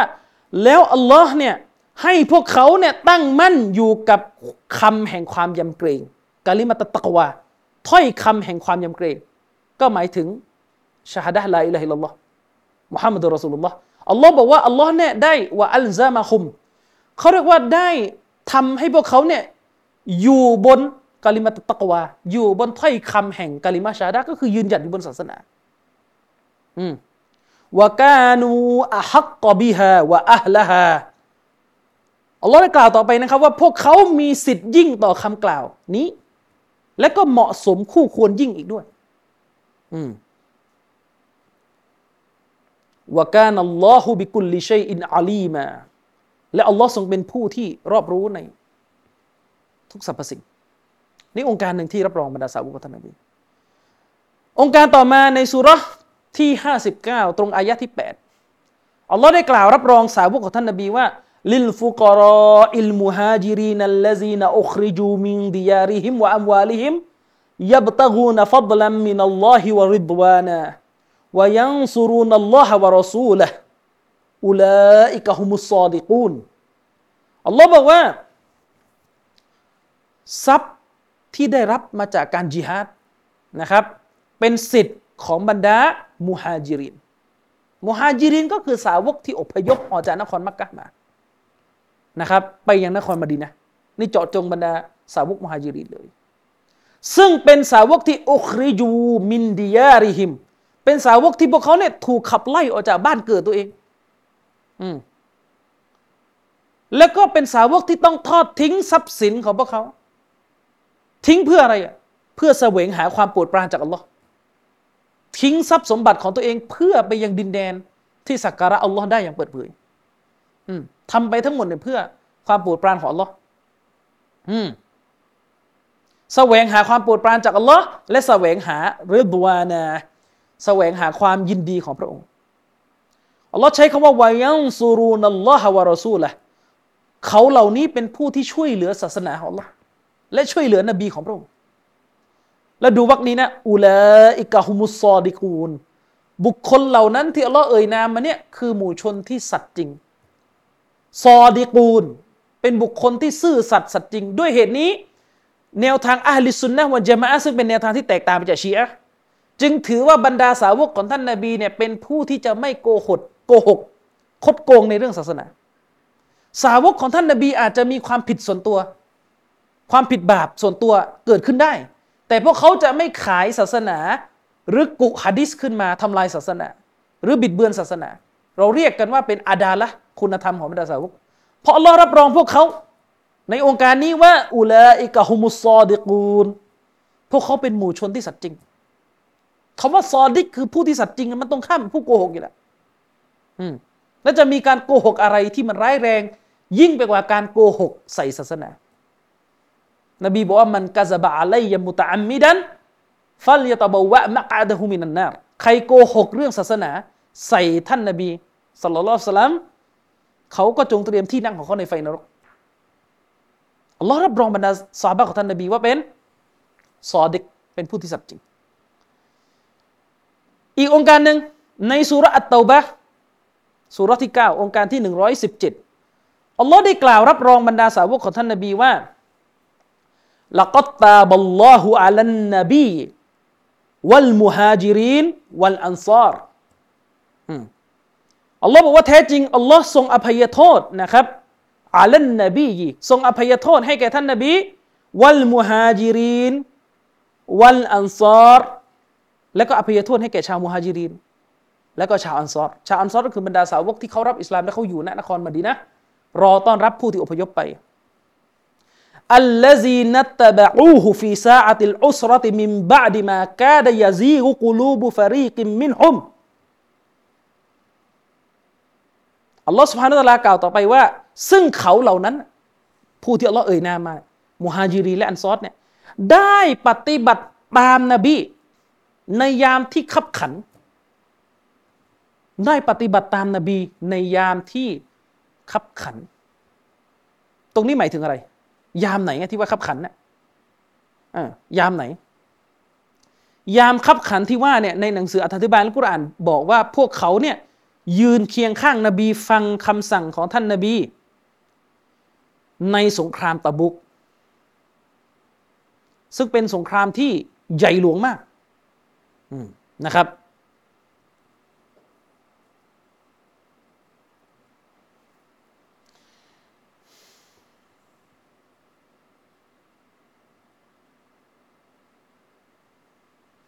สงครามตะบูกเนี่ยเป็นสงครามที่สหบะของท่านนบี จะต้องออกไปรบกับอาณาจักรไบเซนไทน์ซึ่งเป็นอาณาจักรที่ใหญ่มากในเวลานั้น อยู่ตอนเหนือของนครมดีนะพวกพวกไบเซนไทน์พวกโรมันเนี่ย ต้องการบทขยี้นครมดีนะสาวกท่านนบีเนี่ยสู้รบกันมาหลายศึกหลายเหตุการณ์เนี่ยไม่ได้พักเหนื่อยเลย กลายเป็นว่าโอ้โหต้องมานั่งเจอ สงครามขนาดใหญ่ จากการรุกรานของไบเซนไทน์ซึ่งเป็นบททดสอบที่หนักหนักหน่วงมาก แล้วกองทัพของมุสลิมเนี่ยกำลังก็ไม่พอ เพราะว่าจำนวนคนเนี่ยน้อย อืมกองทัพมุสลิมเนี่ยจำนวนคนเนี่ยน้อย อืม ซึ่งนั่นคือบททดสอบที่บรรดาสาวกได้รับ แต่ในองค์การนี้อัลลอฮ์سبحانه وتعالىได้รับรองบรรดาสาวกว่าพวกเขาเป็นผู้ที่الذين اتبعوه الذين اتبعوه في سا في ساعة العسرةพวกเขาเนี่ยเป็นผู้ที่ปฏิบัติตามนบีในช่วงเวลาที่มันคับขัน ในยามที่มันคับคับขันมาก อืมยังไงต่ออัลลอฮ์บอกว่าหลังจากที่จิตใจของ กลุ่มหนึ่งในหมู่พวกเขาเนี่ยเกือบจะหันเหออกจากความจริง ก็คือกลุ่มหนึ่งในสาวกของท่านนบีเนี่ยเกือบจะหันเหออกจากความจริงคือบททดสอบมันหนักในที่นี้หมายถึง ตอนที่ท่านนบีระดมทัพจะให้ออกไปสู้รบเนี่ยมีสาวกกลุ่มหนึ่งเกือบจะไม่ออกไปรบ เกือบจะหนีทัพ เพราะว่าความหนักหน่วงของสงครามครั้งนี้ แต่สุดท้ายพวกเขาก็ไม่หนีเขาเรียกว่าในหัวใจเนี่ยเริ่มเกือบเกือบจะหนีไปแล้วนะครับ แต่สุดท้ายก็คือกลับมา กลับมาอืมนะครับอัลลอฮ์จึงได้กล่าวว่าอัลลอฮ์ทรงอภัยโทษให้แก่พวกเขาเข้าใจยังอืมฟุมมาตาบะอาลีฮิมอัลลอฮ์บอกว่าถัดจากนั้น หลังจากที่พวกเขาเกือบ ที่จะหนีทัพออกไปไม่ยอมออกไปรบเนี่ย แล้วพวกเขาก็กลับมายืนหยัดในศาสนาได้เนี่ย ฟุมมาตาบะอาลีฮิมอัลลอฮ์จึงได้อภัยโทษให้แก่พวกเขานะครับอัลลอฮ์ทรงอภัยโทษให้แก่พวกเขา อินนะฮูอินนะฮูบิฮิมรออูฟุรรหีมนะครับแท้จริงอัลลอฮ์นั้นเป็นผู้ทรงเมตตา ผู้ทรงกรุณาอยู่เสมอ นี่เป็นหนึ่งในองค์การที่อัลลอฮ์รับรองบรรดาสาวก และถ้าสภาพของบรรดาสาวกเนี่ยจะมาทรยศต่อท่านนบีหลังจากนี้เป็นไปได้ไหมที่เราจะพูดว่าเราอภัยโทษให้แก่คนกลุ่มนี้ แต่พอมุฮัมมัดสุลตัลลัมเสียชีวิตไปพวกนี้ขายศาสนาต่อ มันไม่กินกับสติปัญญา เคยจี้ถามชีอะว่าเองเข้าใจอายะนี้ยังไง มันบอกว่าอัลลอฮ์อภัยโทษเฉพาะตอนนั้น แล้วมันเป็นไปได้ไหมอัลลอฮ์ซึ่งเป็นพระผู้ทรงรอบรู้ ว่าในอนาคตจะเกิดอะไรเนี่ยจะมากล่าวอภัยโทษให้แก่กลุ่มคน ซึ่งในเวลาต่อมาเนี่ยหัวหน้าของมุฮาจิรีน และอันซอรเนี่ยทรยศนบีจนตกมุรตัดหมดปล้นตำแหน่งคอลิฟะไปตกศาสนากันหมดเพราะหัวหน้าของอันซอรคือซะอัดบินอุบาดะหัวหน้าของมุฮาจิรีนคือ อบูบัก และสองคนนี้เนี่ยสองท่านนี้رضي الله عنهماเนี่ยกลายเป็นคนเลวสุดๆ ในศาสนาชีอะนี่สมองสมองหรือเปล่าไหมและแบบนี้จะมาจะมาอ้างว่าอ๋อคัมภีร์กุรอานเนี่ยมันตีความกันได้หลายสำนักชีอะก็ตีแบบหนึ่งคือตีแบบนะตีแบบกุรบาเนี่ยมันก็ตีได้อะตีอย่างนั้นเขาแต่ว่าตีแบบกุรบาไหมอืมกุรบานี่เป็นสำเนียงแบบภาษาภาษามาเลยนะ แต่ถ้าภาษาสามจังหวัดนี่นคือคูบาแหละคูบาไปว่าอะไรคูบาไปว่าคาราบาวคำเดียวกันว่าคาราบาวเข้าใจใช่ไหมคาราบาวว่าอะไรไม่ไม่ไม่ใช่คาราบาววงนะคาราบาวภาษาภาษาฟิลิปปินส์เนี่ยแปลว่าอะไร ก็รู้กันนะตีความแบบนั้นก็ช่วยไม่ได้ คืออย่าอย่านักสังคมศาสตร์นี่เลิกเถอะนะเลิกนิสัยแบบใครขัดแย้งปุ๊บทุกอย่างขมักเขาเรียกขมุขมัวงงหมด คือมันมันของบางอย่างเนี่ยมันชัดอยู่แล้ว ส่วนใครจะมาถ้าภาษาใต้เรียกว่ามาเบลอเนี่ยมาไม่รู้เรื่องนึงไอ้นั้นมันจะไปเอาเป็นสาระไม่ได้นึกออกไหมเออ แปลกไหมคนพวกนี้เนี่ยผมเพิ่งไปซื้อไปซื้อหนังสือมาเล่มหนึ่งนั่งอ่านอยู่เมื่อเช้าก่อนมานะได้ได้ได้ตะกกะอยู่ข้อหนึ่ง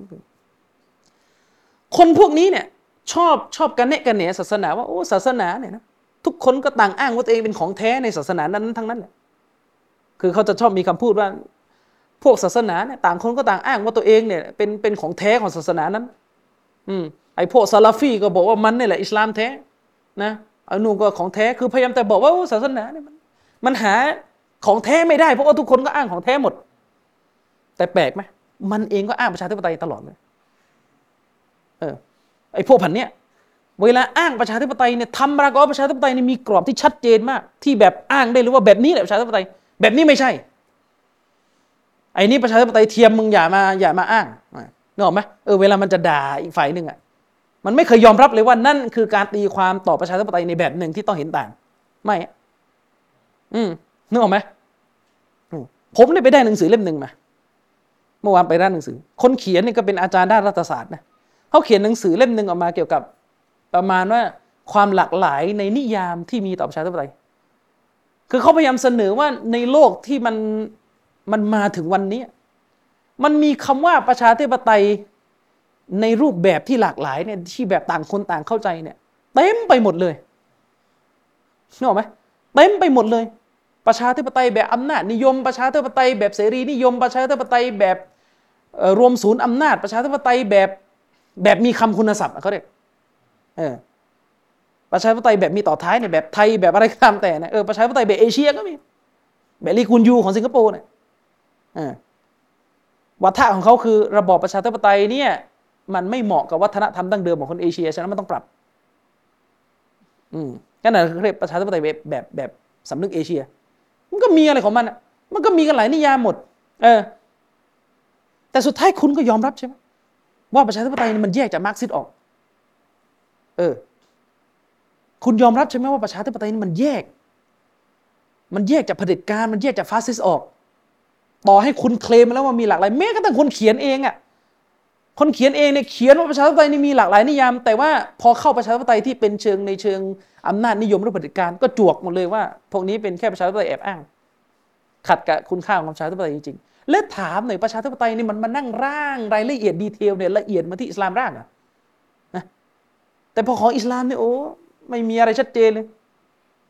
คนเนี่ยมันเกิดขึ้นมาตลอดแล้วไอ้กลุ่มหลงๆเนี่ยหลังจากนั้นมันก็จะมีเป็นร้อยเป็นพันกลุ่ม แต่ไม่ใช่ว่าใครจะออกมาพูดต่อคัมภีร์กุรอาน แล้วจะทำให้สาระของกุรอานเนี่ยขาดความชัดเจน อย่างองค์การเมื่อกี้อัลลอฮ์พูดอัลลอฮ์รับรองอัลลอฮ์อภัยโทษให้แก่มุฮัจิริและอันซอรแล้วชีอะมันอธิบายอายะนี้ต่างจากเราไป ก็มาอธิบายแบบที่ผมบอกเมื่อกี้มันบอกว่าอองค์การนี้เนี่ยอัลลอฮ์ยกโทษเฉพาะตอนนั้น แล้วพอหลังจากนบีตายไปคนที่อัลลอฮ์ยกโทษเนี่ยกาเฟตหมดเลย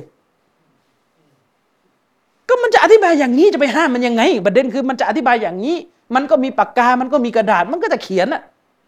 เข้าใจยังมันจะไปห้ามมันได้ยังไงล่ะมันอยู่อิรักนู่นไม่ได้อยู่ซาอุถ้าอยู่ซาอุเขียนนี่เขาจับเข้าคุกหมดแหละก็มันอยู่อิรัก สมัยซัดดัมอยู่มันก็เขียนไม่ได้ซัดดัมยิงหมดแหละนี่พอซัดดัมไม่อยู่นี่นัวเละหมดเลย เออ แต่ก็ไม่ได้บอกซัดดัมดีนะเออเดี๋ยวเข้าใจผิดอีก คือกำลังจะบอกว่าคนจะเอายังไงมันก็เอาของมันได้หมดนั่นแหละอย่าไปเอาคนที่ไม่มีมาตรฐานเนี่ย มาทำราวกับว่าอิสลามเนี่ยไม่รู้คืออะไรอะดูองค์การต่อมา องค์การเนี่ยชัดไม่รู้ขนาดไหนแล้วนะเออ ชัดนี่ไม่รู้ขนาดไหนแล้วนะมันก็ยังแถอีกอะองค์การต่อมาในสุรอัลฟัตองค์การที่สิบแปดมันเป็นเหตุการณ์ที่บรรดาสาวกของท่านนบีเนี่ยสัตยาบันต่อท่านนบีใต้ต้นไม้อัลลอฮ์ได้พูดไว้ในองค์การนี้ว่าละกัดรดิยัลลอฮุอานิลมุมินีนอิสยูบายิอูนกะตะตัชชจร และโดยแน่นอนอัลลอฮ์สุบฮานะฮุวาตาลาทรงโปรดปรานทรงพอพระทัยต่อบรรดาสาวกผู้ศรัทธา ขณะที่พวกเขาให้สัตยาบันแก่เจ้า ต่อท่านนาบี ใต้ต้นไม้ที่ตำบลฮุเดเบียอืมที่ตำบลฮุเดเบียฟาอัลิมะมาฟีกูลูบิฮิมแล้วอัลลอฮ์เนี่ยเป็นผู้ที่รู้ถึงสิ่งที่อยู่ในใจของพวกเขาอัลลอฮ์ถึงพอใจไงอ่า ฟาอันฟาอันซัลสกีนะตะอัลีฮิมอัลลอฮ์บอกว่าเลยอัลลอฮ์เนี่ยประทานความสงบใจลงมา ลงบนพวกเขาว่าอาซาบะฮุมฟัตฮันกอรีบาและอัลลอฮ์ได้ทรงตอบแทนให้แก่พวกเขา ซึ่งชัยชนะอันใกล้นี้ ก็คือในเวลาต่อมาอัลลอฮ์ให้พิชิตมักกะได้ไง อืมอะองค์การนี้ต้องอธิบายอะไรอีก องค์การนี้คือองค์การที่รับรอง บรรดาสาวกที่ สัตยาบันต่อท่านนบีใต้ต้นไม้ฮะดิษนบีเนี่ยมาขยายความเลยว่าในจำนวนที่สัตยาบันนั้นมีคนเดียวหรอก ที่เป็นมูนาฟิกแฝงเข้ามา นบีเจาะจงคนนั้นคนเดียว แต่ชีอะว่าไง อืมอัลลอฮ์เนี่ยพอใจณขณะตอนนี้เท่านั้นแหละเอาเลยยังไงต่อพอหลังจากนี้นะนะคนที่อัลลอฮ์พอใจตกศาสนากลายเป็นปีศาจกันหมด อะไรของมันนึกออกไหมก็นี่อธิบายกุรอานแบบนี้ แล้วบอกว่าต้องเปิดเปิดกว้างมันไม่มีอะไรชัดเจน เออนึกออกไหมคือถ้าอย่างนั้นพูดให้ชัดยังไงก็แถได้หมดเขาเรียกต้องต้องแยกระหว่างการแถ การอธิบายแบบแถๆกับการอธิบายที่อยู่ในกรอบ ที่ยอมรับได้จริง ๆ มันแบบไหน อืมอย่างนี้เป็นต้น หรือบางคนอาจจะมาบอกอ๋ออัลลอฮ์พอใจ แต่ไม่จะเป็นว่าเขาต้องเป็นคนดี อะไรของมัน ใช่ไหมอะไรของมัน ก็เหมือนกับที่พวก พวกฟาลาซิฟะเนี่ยพวกนักปรัชญาในโลกอิสลาม เล่นอธิบายคำว่าซียามนะการถือศีลอด คือเรารู้กันว่าการถือศีลอดหมายถึงอะไร การถือศีลอดก็คือการถือศีลอด คือการไม่กินไม่ดื่มไม่มีเพศสัมพันธ์นะไม่ทำสิ่งที่จะเป็นเหตุให้การถือศีลอดนั้นเป็นโมฆะเออ นั่นคือคำว่าการถือศีลอดในเดือนรอมฎอน แต่พวกนี้เล่นตีความเลยว่าคำว่าซียาม การถือศีลอดในเดือนรอมฎอนหมายถึงการปกปิดบาปที่ทำเปิดเผยเนี่ยมามาอธิบายอีกโลกนึงเลยคือ กลายเป็นไม่ได้เกี่ยวอะไรกับการอดข้าวอดอาหารเลย นี่พวกนักปัญญาเออก็มันจะตีความแบบนั้นเนี่ยใครจะไปห้ามมันได้ มันก็จะตีความมันแต่ยัง แต่จะมาบอกว่าเออจะเอาแบบนี้เป็นเป็นความคุมเครือในอิสลามเนะเลอะเทอะครับ อืม องค์การต่อมาในสุรอาลอิมรอน ตรงอายะที่ร้อยสิบอัลลอฮ์สุบฮานะฮุวาตาลาได้กล่าวสรรเสริญบรรดาสาวกว่า กุนตุมคอยรออุมมาตินอุคริจตลินนัสพวกเจ้าคือบรรดาสาวกของท่านนบี เป็นประชาชาติที่ดีเลิศยิ่ง ซึ่งถูกอุบัติขึ้นสำหรับมนุษยชาติ มนุษยชาติจะได้ทางนำจากการเผยแพร่ศาสนาที่บรรดาสาวกของท่านนบี รับจากนบีและขยายออกไป ลักษณะของบรรดาสาวกของท่านนบีก็คือตะมรูนบิลมารูฟวะตันเฮานะอานิลมุงกัรพวกเขาสั่งใช้ในเรื่องความดี ทุกอย่างที่อิสลามสอนว่าดีอะแล้วก็ห้ามปรามในเรื่องความเลวห้ามปรามผู้คนไม่ให้กระทำความเลววะตุมินูนบิลละและพวกเขาศรัทธาต่อ Allah อัลลอฮ์ใช้ว่าพวกเขาศรัทธา ไม่ได้บอกพวกเขาในกับกรอก อืมแล้วดูนะในวรรคต่อมา ตรงนี้ชัดเจนมาก อัลลอฮ์บอกว่าวะลาอามานะอัลลุลกิตาบวะลาอามานะอัลลุลกิตาบิละกานะคอยรัลละฮุมและถ้าหากว่าชาวคัมภีร์ยะฮูดและนัสรอมีศรัทธาเหมือนกับที่สาวก มีศรัทธากันแล้ว และถ้าหากบรรดาชาวคัมภีร์มีศรัทธา มีศรัทธาที่นี่ก็คือมีศรัทธา เช่นเดียวกับวักด้านหน้าที่กล่าวมา ก็คือมีศรัทธาเยี่ยงเดียวกับที่ประชาชาติที่ดีเลิศมีกันก็คือบรรดาสาวก ละกานะคอยรอนละหุม มันก็จะเป็นสิ่งที่ดีสำหรับชาวคัมภีร์เองอิบนุตัยมียะอุลามะได้เอาองค์การนี้มาบอกว่านี่คือสิ่งที่ชี้ออกมาเลยว่าหลักการศรัทธาของอิสลาม จะต้องศรัทธาตามบรรดาสาวก เพราะเราเรียกร้องให้บรรดาชาวคัมภีร์ศรัทธาเช่นเดียวกับที่บรรดาสาวกศรัทธา ไม่ใช่ไปศรัทธาตามตามอัฟลาโตนคือเพลโตไม่ใช่ไปศรัทธาตามอริสโตเติลหรือไปศรัทธาตามยูวาลฮารารี รู้จักยูวาลฮารารีไหมเอองงกับชื่อท้ายมันมากนี่มันเป็น atheist แต่มันชื่อท้ายว่าฮารอรีก็เข้าใจเลยมันเกิดมันเกิดที่ปาเลสไตน์ไงมันเกิดที่อิสราเอลอะแต่ชื่อท้ายมันเหมือนกับหัวหน้าอาบาชนะอับดุลลอฮ์อัลฮารอรีอัลฮะบาชีงงอยู่เหมือนกันตอนแรกเอ๊ะอะไรวะเนี่ยใครวะเจอหนังสือเล่มนี้ครั้งแรกตอนไปเที่ยวตุรกีตอนนั้นยังไม่รู้จักเลยว่าใครคือยูวาลฮารารีใครยูวาลฮารารี search Google ดู เอ้าเป็น atheist นี่หว่า คิดว่าเป็นอาบาชอีกตอนแรกนะละกานะคอยรอนละหุม ถ้าพวกเขามีศรัทธา ดังที่บรรดาสาวกมีศรัทธา ดังที่ประชาชาติอิสลามของท่านนบีมูฮัมมัดมีศรัทธาแล้วไซมันก็จะเป็นสิ่งที่ดีสำหรับพวกเขา มินฮุมุลมุมีนูนะมมินฮุมุลมุมีนูนะอัลลอฮ์บอกว่า จากบรรดาชาวคัมภีร์นั้น มีผู้ที่เป็นผู้ศรัทธาอยู่ ส่วนหนึ่งจากบรรดาชาวคัมภีร์นั้น มีผู้ที่เป็นผู้ศรัทธาอยู่ บางคนเข้าใจผิดอีก ไปบอกว่าอะแสดงว่ามีชาวคัมภีร์ของแท้ อยู่ณตอนนั้น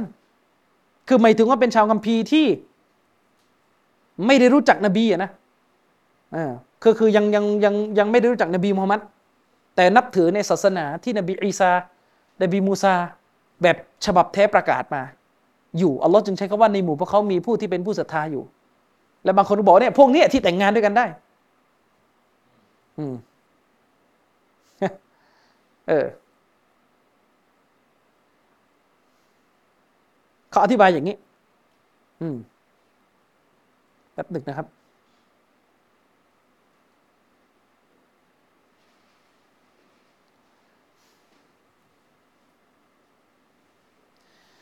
คำว่า มินฮุมุลมุบินูนะและส่วนหนึ่งจากชาวคัมภีร์นั้นเป็นผู้ที่ศรัทธา เป็นผู้ที่มีการศรัทธานะครับ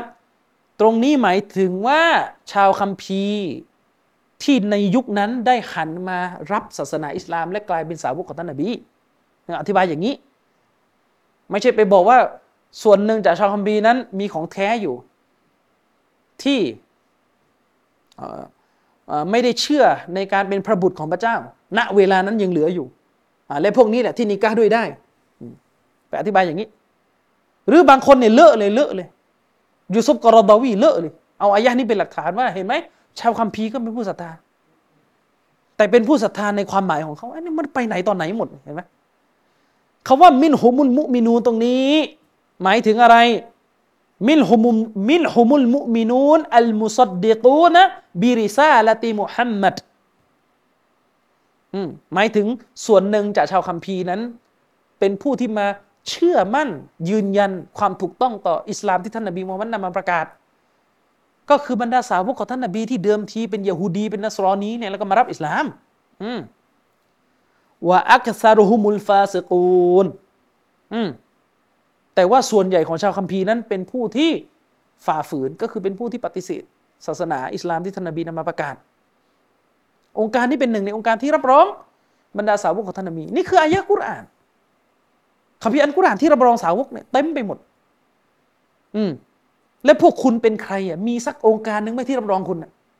พวกคุณถึงจะข้ามพวกเขาแล้วก็อธิบายกุรอานเองอะแล้วก็เรียกร้องให้ทุกคนมองว่า คุณกับบรรดาสาวกเท่ากัน คุณกับอิบนาอับบาสเท่ากันเหรอในการอธิบายกุรานแล้วเธอครับ บางคนในหมู่พวกคุณเนี่ยใส่สระภาษาอาหรับยังผิดเลย แล้วจะอธิบายกุรานนะถ้าจะวัดกันจริงๆเนี่ยไอ้พวกที่บอกว่าเอออิสลามนะตีความยังไงก็ได้ ไม่มีใครมีสิทธิ์ผูกขาดการตีความนะไอ้พวกกวีเพอเพอเพอเจอแต่งกรเงียบๆใช่ไหมยังพูดถึงศาสนาอิสลามนี่ไม่ได้ห้ามกราบกรอนนะ เพราะว่าบรรดาอุลามะในปกติเขาจะแต่งกรอนปกป้องศาสนาอิบนุลก็ยิ้มใครต่อมีใครเต็มไปหมดนึกออกไหมแต่ถ้าเป็นกรอนเพอเจอร์แบบไฟซ้ายติงเชกวาร่าเนี่ยเนี่ยไปอยู่ที่รถบรรทุกไปไหนก็ไป อย่ามาพูดเลอะเทอะใส่ซอบะเออต้องว่าแรงๆเพราะพูดถึงซอบะเลอะเทอะเนี่ยมูอาวิยะปราบดาพิเศษอะไร ดูหนังอะไรมามูอาวิยะปราบดาพิเศษตัวเองเป็นเป็นเป็นเป็น ราชาไม่ไปดูหนังเรื่องไหนมาเนี่ยเออประวัติศาสตร์อิสลามศูนย์ศูนย์หนึ่งก็สอบไม่ผ่านแล้วเออแต่งกรเพ้อเจ้อไปหมด อยู่ไหนตอนไหน แล้วก็มีด้วยนะ บอกว่าอะไร เราต้องเปิดให้คนนะตีความอัลกุรอานได้ อย่าไปปิดกั้น ต่อให้ตีความผิด ก็ความผิดนั่นก็มาจากอัลลอฮ์นี่เลอะเทอะนะไม่ต่างอะไรกับผมเนี่ยหยิบรองเท้า ผมแล้วก็ปาใส่หน้าคุณแล้วก็บอกอย่าโกรธผมนะ อ้ที่ผมปาไปเนี่ยก็อัลลอฮ์กำหนดเหมือนกันนั่นต้องแบบนั้นนะมันทำไม่ได้แบบนี้น่ะเออนี่บอกว่าให้ชาวบ้านชาวช่องเด็กเกรียนที่ไหนกันไม่รู้เด็กไปอ่านเซเปียนมาจะมาตีความกุรอาน บอกว่าให้เปิดการตีความ ก่อนจะตีความกุรอานเนี่ยมาอย่างนี้เดี๋ยวจะเทสให้เอาคัมภีร์กุรอาน ฉบับไม่ใส่สระ ถอดออกให้หมด ผมท้าเลยนะ แค่อ่านยุสที่สามสิบแบบไม่ต้องมีสระใส่ให้ให้ถูก ดูดิว่าจะไปได้กี่น้ำเอายุสสามสิบพอนะ เอายุสสามสิบเนี่ย เอายุสสามสิบซึ่งเป็นส่วนสุดท้ายของกุรอานที่เราเรียนมาแต่เด็ก แล้วก็ถอดสระออกใส่เข้าไปใส่ ก่อนจะอธิบายเนี่ยใส่ให้มันถูกก่อนไม่ใช่ว่าอ่านสลับประธานกรรมมั่วซั่วไปหมด คือคนเราจะอธิบายกุรอานเนี่ยคือถ้ามันไม่รู้อะไรเป็นกรรมอะไรเป็นประธาน อะไรเป็นกิริยาจะอธิบายยังไงเข้าใจยังพูดหรือเพ้อเจ้อเหมือนบอกชาวบ้านว่าเฮ้ย ป้า ลุง ใครก็ได้เนี่ย ไปไปไปคือคือคนคนคนขายน้ำส้มเนี่ยที่พูดซื้อขายกับฝรั่งรู้เรื่องอะเนี่ยไปบอกคนพวกนี้ว่าเฮ้ยไปเอาวรรณกรรมของเชคสเปียร์อันนั้นคือต่อนะแค่เชคสเปียร์นะไปเอาวรรณกรรมของเชคสเปียร์แล้วก็แปลหน่อยวยากรณ์เนี่ยเทนสิบสองเทนยังงงอยู่เลยจะไปแปลยังไงนึกออกไหมเอออันนี้ก็เหมือนกัน กุรอานเนี่ยถ้าตัดสระออกนี่ก็ใส่กันจะไม่ค่อยถูกแล้วพวกเราอะเออ แล้วจะไปตีความกุรอานอัลลอฮฺอักบัดอืมคือเพ้อเพ้อเจอเพ้อเจอในแบบที่มันมันมันป่วยการอะคือถ้าคุณไปโจมตีคนบางกลุ่มไอ้พวกนี้เพ้อเจอพวกนี้รับฟังข้อมูลวิชาการแบบไม่พัฒนานะพวกคุณก็เหมือนกันเลยเรื่องศาสนานะครับ นี่คือปัญหาปัญหาจริงๆ ไม่อยากจะวิจารณ์ว่าแต่ละคนที่ขึ้นเวทีพูดกันให้เปิดกว้างในการตีความกุรอานเนี่ยภาษาอาหรับในกระท่อนกระแท่นกันแต่ละคนเออ ภาษาอาหรับในกระท่อนกระแท่นกันก่อนจะไปตีความกุรอานเนี่ยแค่หยิบโซเฮบุคอรีอืมแล้วก็แปลให้แปลให้ถูกไวยากรณ์ก่อนไม่ค่อยว่ายังยากเลยนึกออกไหมเออเราจะต้องพึ่งอุลามะเลยจะแปลฮะดิษเนี่ยอันนี้กุรอานอัลลอฮฺบักบัดอืม อะอันนั้นคือในส่วนของอัลกุรอานทีนี้มาดูในส่วนของฮะดีสฮะดีสนบีนี่ยิ่งชัดเลย ในสุนันของท่านอิหม่ามอัตติรมีซีฮะดีสบทหนึ่งที่เป็นฮะดีสฮัสันซึ่งเราคุ้นหูกันดี ก็คือฮะดีสที่ท่านนบีสุลต่านบอกว่าวะวะตัฟตาริกุอุมมติอัลาซาลาซินวะสับอีนมิลละประชาชาติอิสลามของฉัน จะแตกออกเป็น 73 กลุ่ม ที่ท่านนบีบอกว่าประชาชาติอิสลามของฉันในที่นี้คือประชาชาติอิสลามที่ยังคงสถานะเป็นมุสลิมนะ ที่เป็นมุสลิมด้วยกันเนี่ยจะแตกออกเป็น 73 กลุ่ม กุลลุฮุมฟินนาริทั้งหมดลงนรก แล้วจะบอกว่าอิสลามหลากหลายได้ยังไงในเมื่อตัวนบีบอกว่าส่วนใหญ่ในลงนรกอืมมันแปลกไหมคนที่บอกว่าอิสลามเนี่ยโอ้โหมันมันเป็นอะไรที่หลากหลายตีความได้หลายมุมเนี่ย พูดไม่ได้ดูท่านนบีเลย ว่าท่านนบีปฏิเสธความหลากหลายในฮะดิษนี้ อืม ถ้าอิสลามมันหลากหลายมันใส่เอสได้จริงนบีต้องพูดว่าประชาชาติของฉันเนี่ยจะแตกเป็นจิตสามกลุ่ม ทุกคนได้บุญหมด ยกเว้นพวกเดียวที่หลง อย่างนั้นน่ะคือพูดไม่ยอมรับความหลากหลาย มาจากไหน เออนึกออกไหมแต่นบีบอกว่า ประชาชาติเนี่ยแตกเป็นจีบสามกลุ่ม ทั้งหมดลงนรกทั้งหมดอยู่ในนรก อิลลามิลละตาวาฮิดะตัน ยกเว้นแนวทางเดียวก็รู้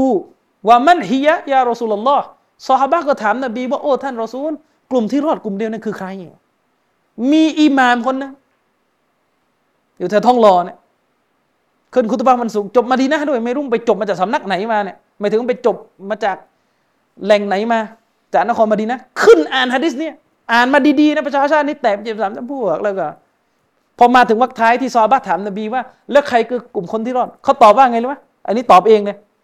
กลุ่มที่รอดคือกลุ่มที่บริสุทธิ์ใจ เอามาจากไหนสำนวนนี้มีที่ไหนสำนวนนี้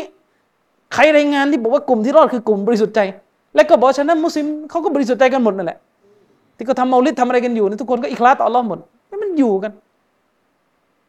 อยู่กันอย่างนี้นะปัญหา อืม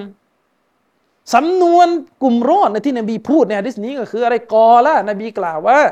มาอานะอะไลฮิวะสฮาบี คือคนที่อยู่บนสิ่งที่ฉันและซาบะของฉันเนี่ยยึดถือกันมา ฉันเชื่ออะไร ฉันปฏิบัติอย่างไร สาวกของฉันเชื่ออะไร ปฏิบัติอย่างไร อันนั้นแหละ ใครยึดอันนั้นน่ะรอด อืมฮะดิษอีกบทหนึ่งก็อิหม่ามเตรมิซีเป็นผู้รายงานอีกเช่นเคยเป็นฮะดิษซอฮี ท่านนบีพูดชัดเจนว่าإنه من يعش منكم بعدي فسيرى اختلافا شديداนบีพูดชัดเจนว่าใครมีชีวิตอยู่ หลังจากฉันเสียชีวิตไป เขาจะได้เห็นความขัดแย้งที่มันรุนแรงมาก ในประชาชาติอิสลาม ความแตกแยกขัดแย้ง ถ้าภาษาพวกโลกสวยก็คือความหลากหลายเนี่ยเกิดขึ้นแล้วอืมหลากหลายขัดกับทางนั้นเออ แล้วนบีไม่ได้บอกว่าเมื่อเมื่อเกิดความหลากหลายขัดแย้งก็ก็ยอมรับกันให้หมดไม่ต้องทะเลาะกันแล้วปล่อยก็ไป ไม่คือฮัดดิษพูดชัดเจนถึงการปฏิเสธ ความหลากหลายที่ไม่อยู่ในกรอบของบรรดาสาวก อืมนบีให้ทางออกยังไงเวลาเกิดความขัดแย้งฟาไลฮิบิสุนนตีจำเป็นสำหรับเขาคนนั้น บางสำนวนว่าฟาไลกุมบิสุนนตีเราจะคุ้นว่าฟาไลกุมบิสุนนตีกว่าจำเป็นสำหรับพวกเจ้าจำเป็นจำเป็นสำหรับเขาคนนั้นที่มีชีวิตอยู่ถึงตอนนั้น ที่เขาจะต้องยึดมั่นด้วยกับสุนนะของฉันว่าสุนนติลคุลฟาอิรราชิดีนัลมหดียินและยึดมั่นอยู่กับแบบฉบับของผู้ปกครองรัฐ ซึ่งเป็นผู้ที่ปฏิบัติตนอยู่บนความรู้แห่งสัจธรรม เป็นผู้ที่ได้รับทางน้ำในยุคหลังจากฉันนบีรับรองในฮะดิษนี้ หนึ่งรับรองสุนนะของท่านสองรับรองสี่คอลิฟะอบูบักอุมัดอุสมานอาลีรับรองสี่คนนี้เป็นการเจาะจงเป็นสี่คนนี้โดยตรงอืมอับดูอะลัยฮาบินนาวาจิสพวกท่านจงยึดมั่นและกัดมันด้วยกับฟันกรามปฏิบัติตามสุนนะทั้งสองอย่างนี้อย่างเคร่งครัด และอิสลามตีความหลากหลายได้ยังไง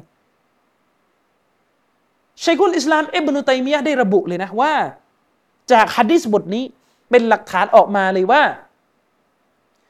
มติเอกฉันของสี่ท่านนี้คือหมายถึงว่าในกรณีที่สาวกทั้งสี่คนเนี่ยสี่คอลิฟ้าเนี่ยตอบเรื่องศาสนาตรงกันหมด มีความเห็นเรื่องศาสนาตรงกันหมด มันคือฮุจจ์มันคือหลักฐานหนึ่งในศาสนา ในมัสยิดของอิหม่ามอัลมัดถือเป็นหลักฐานหนึ่งที่เป็นหลักฐานเหนือความเห็นของสาวกคนอื่น เพราะนบีรับรองสี่ท่านนี้โดยตรง นบีให้เรายึดมั่นในแบบฉบับของสี่ท่านนี้ ผมจะยกตัวอย่างเรื่องหนึ่ง ว่าทำไมสี่ท่านนี้นบีถึงรับรอง แล้วมันจะเป็นเหตุการณ์ที่ตอบโต้พวกพวกมุสลิมแนวชอบอ้างบริบทยุคนี้ไม่เหมือนยุคนบีต้องอีกแบบหนึ่งเชคมัชฮูรบินฮัสซันอาลิซัลมานحفظه اللهคนนี้เป็นสานุสิทธิ์ของเชคอัลบานี แล้วเรารู้กันว่าสำนักนี้เป็นสำนักที่ยึดมั่นในฮะดิษมาก เชคมัชฮูดได้บรรยายถึงความประเสริฐได้ได้ได้ได้อธิบายถึงความประเสริฐของนักฮะดิษนักฮะดีษเนี่ยก็คือคนที่เอาฮะดิษอยู่เหนือทุกสิ่ง ไม่มีอะไรจะมาล้มล้างฮะดิษได้ และเรื่องหนึ่งที่ท่านอิสติมบาตออกมา ผมเชื่อว่าเป็นเรื่องที่พวกท่านเคยได้ยินกันมาตลอดแล้วแต่ว่า บางทีเราก็วิเคราะห์ไม่ออก ก่อนที่ท่านนบีมุฮัมมัดสัลลัลลอฮุอะลัยฮิวะสัลลัมจะเสียชีวิตลง ท่านนบีได้แต่งตั้ง เด็กหนุ่มอายุสิบเจ็ดปี ถ้าจะไม่ผิดสิบเจ็ดหรือสิบหกอืมได้ตั้งเด็กหนุ่มอายุประมาณ 17 ปี ก็คือท่านอุซามะบินเซดขึ้นเป็นแม่ทัพ ออกไปเจอกับกองทัพโรมันซึ่งแน่นอนว่าท่านนบีแต่งตั้งเนี่ยด้วยกับวะฮีด้วยกับบัญชาของอัลลอฮ์แน่นอน ตอนที่ท่านนบีแต่งตั้ง บรรดาสาวกที่ผ่านศึกมาก็ไม่น้อย ก็กังขาว่า เอเด็กจะไหวอะพูดอย่างนี้ชีอาจจะบอกนี่ไงสาวกไอ้นี่ใส่นบีตั้งอะไรนะไม่เคยฟังเลยฮะจะเอาเชคุลอิสลามอิบนุตัยมียะห์รอฮิมะฮุลลอฮ์เนี่ยได้อธิบายไว้ในมินฮาจุสุนนะหนังสือของท่าน เขาบอกว่า สาวกนี่อยู่กับท่านนบีมา สาวกนี่รู้ ว่าสถานการณ์รบหลาย ๆ ครั้งบางครั้งนบีก็ใช้การวินิจฉัยเหมือนกัน หมายถึงในบางเหตุการณ์เนี่ยวะฮียังไม่ลงมา นบีรอแล้ว แต่วะฮีไม่ลง และสถานการณ์มันเกิดแล้ว เมื่อสถานการณ์มันเกิด นบีก็ต้องวินิจฉัยด้วย ณสถานการณ์ที่วะฮีไม่ลง เหมือนที่ท่านนบีเคยวินิจฉัย หลังเสร็จสิ้นสงคราม สงครามบาดัดซึ่งเป็นสงครามแรกในอิสลาม มันเป็นครั้งแรกที่ท่านนบีเจอกับการต้องจัดการเฉลยศึก แล้วท่านนบีก็ต้องวินิจฉัยว่าจะเอาอยัางไง อบูบักบอกว่าเฉลยศึกพวกนี้เนี่ยเราน่าจะต้องให้มีการไถ่ตัวไป ก็หมายถึงว่าพวกพ้องของเขาให้เขามาจ่ายค่าปฏิกรรมสงคราม แล้วก็เอาตัวคืน อุมัดบอกว่าไม่ได้ประหารทิ้งให้หมด เดี๋ยวมันกลับมาอีก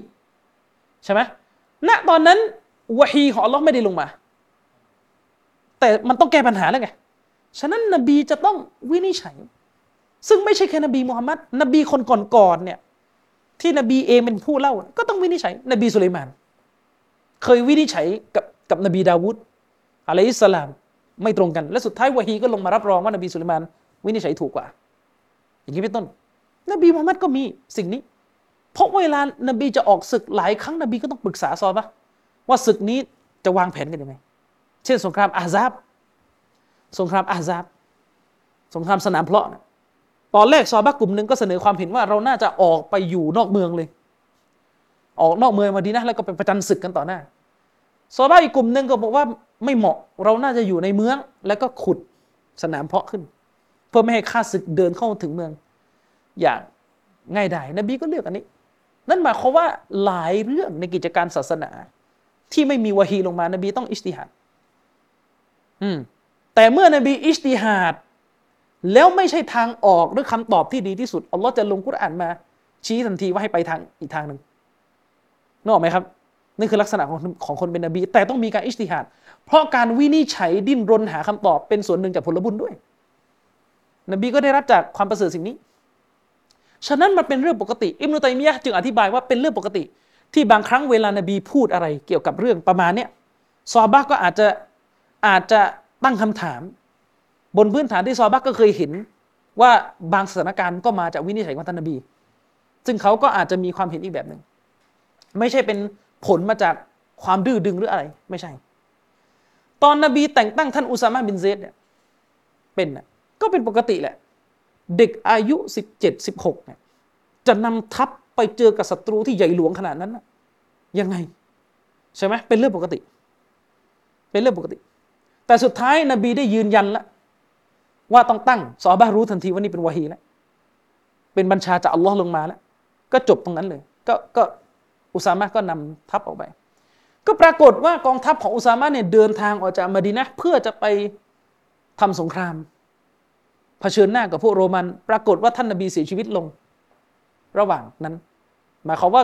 พวกเขาเดินทางออกไป ยังไม่เจอโรมันเลย เกิดอะไรขึ้น นบีก็เสียชีวิตลง ข่าวนี้ไปถึง ไปถึงกองทัพอุซามะพวกเขาก็เลยถอยทัพกลับมาใหม่ เพื่อกลับมายังนครมดีนะ เพื่อจะมาดูมายิดศพของท่านนบี จะได้มาละหมาดศพกันพวกเขาก็กลับ ซึ่งณขณะที่กลับมาณเวลานั้นก็เป็นที่รู้กันว่า ท่านอบูบักขึ้นเป็นผู้นำคนใหม่เรียบร้อยแล้ว ดูความยึดมั่นในฮะดิษของท่านอบูบักตอนที่อบูบักขึ้นเป็นคอลิฟะเนี่ยณขณะนั้นน่ะ มีความรู้สึกกังวลว่าสถานการณ์ที่นบีไม่อยู่เนี่ยเหมาะไหมที่เราจะส่งกองทัพนี้ไปรบต่อ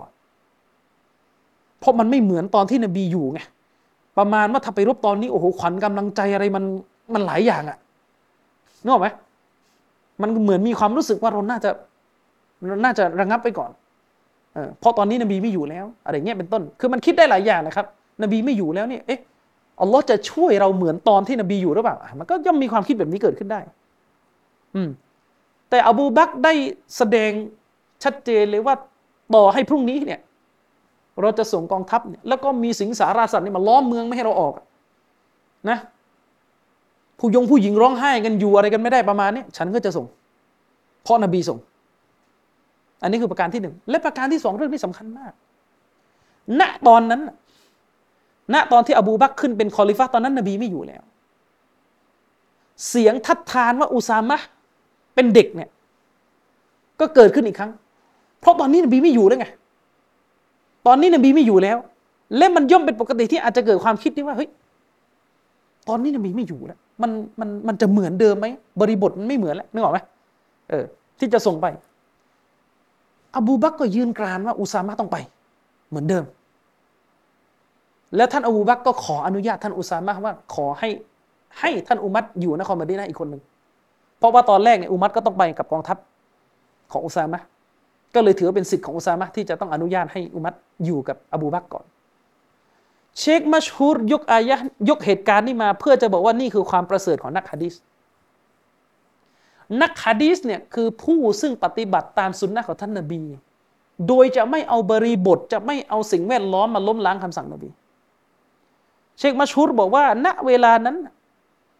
อบูบักเนี่ยมีสิทธิ์จะคิดนะ ว่าเฮ้ยสถานการณ์ไม่เหมือนแล้วนะ ตอนนั้นนะนบีตั้งนบีตั้งโดยบัญชา แต่ตอนนี้นบีไม่อยู่แล้วสถานการณ์มันเปลี่ยนเปลี่ยนดีกว่านึกออกไหมคือท่านยกประเด็นนี้มาเพื่อกำลังจะบอกว่า อบูบักเนี่ยสามารถคิดเหมือนที่พวกลิเบอรัลคิดก็ได้ว่าณเวลานั้นเป็นยุคที่นบีไม่อยู่แล้ว สถานการณ์มันเปลี่ยนแล้ว ท่านอบูบักมีสิทธิ์จะคิด ถ้าจะคิดเนี่ยก็มีสิทธิ์จะคิดนะว่าเออสถานการณ์มันเปลี่ยนฉะนั้นเปลี่ยนเอาเอาท่านอุมัตเป็นแม่ทัพดีกว่าไม่ท่านอบูบักยืนหยัด ในแบบอย่างของท่านนบีโดยไม่ตั้งข้อกังขา อืมก็เลยแต่งตั้งอุซามะไปเหมือนเดิม และสงครามก็จบลงมุสลิมได้รับชัยชนะ เชคมัชฮูดยกเหตุการณ์นี้มาเพื่อจะเตือนสติ พวกเราว่าที่นบีพูดในฮะดิษว่าพวกท่านเมื่อเห็นความขัดแย้งจงยึดมั่นในซุนนะก็คือให้ยึดจริง ๆ อย่าที่เอานู่เอานี่มา ที่พูดนี่คือย้ำอีกรอบนะ ในกรณีที่เป็นที่ชัดเจนนะว่าซุนนะนบีเรื่องนี้ชี้ออกมายังไง ไม่จะเป็นเรื่องเห็นต่างอีกเดี๋ยวเดี๋ยวงงอีก เออ เรื่องเห็นต่าเนี่มันเป็นเรื่องที่ปราเขาเถียงกันว่าอันไหนคือสุนนะนบี อืมแต่เรื่องที่กำลังพูดนี่คือเรื่องที่มันชัดเจนในศาสนาว่าอะไรคือสุนนะนบี แต่ท่านกำลังจะทิ้งสุนนะเพราะไปเอา ไปเอาอะไรบางอย่างมาเอาสิ่งแวดล้อมเอาบริบทเอาอะไรมา ระวังให้ดี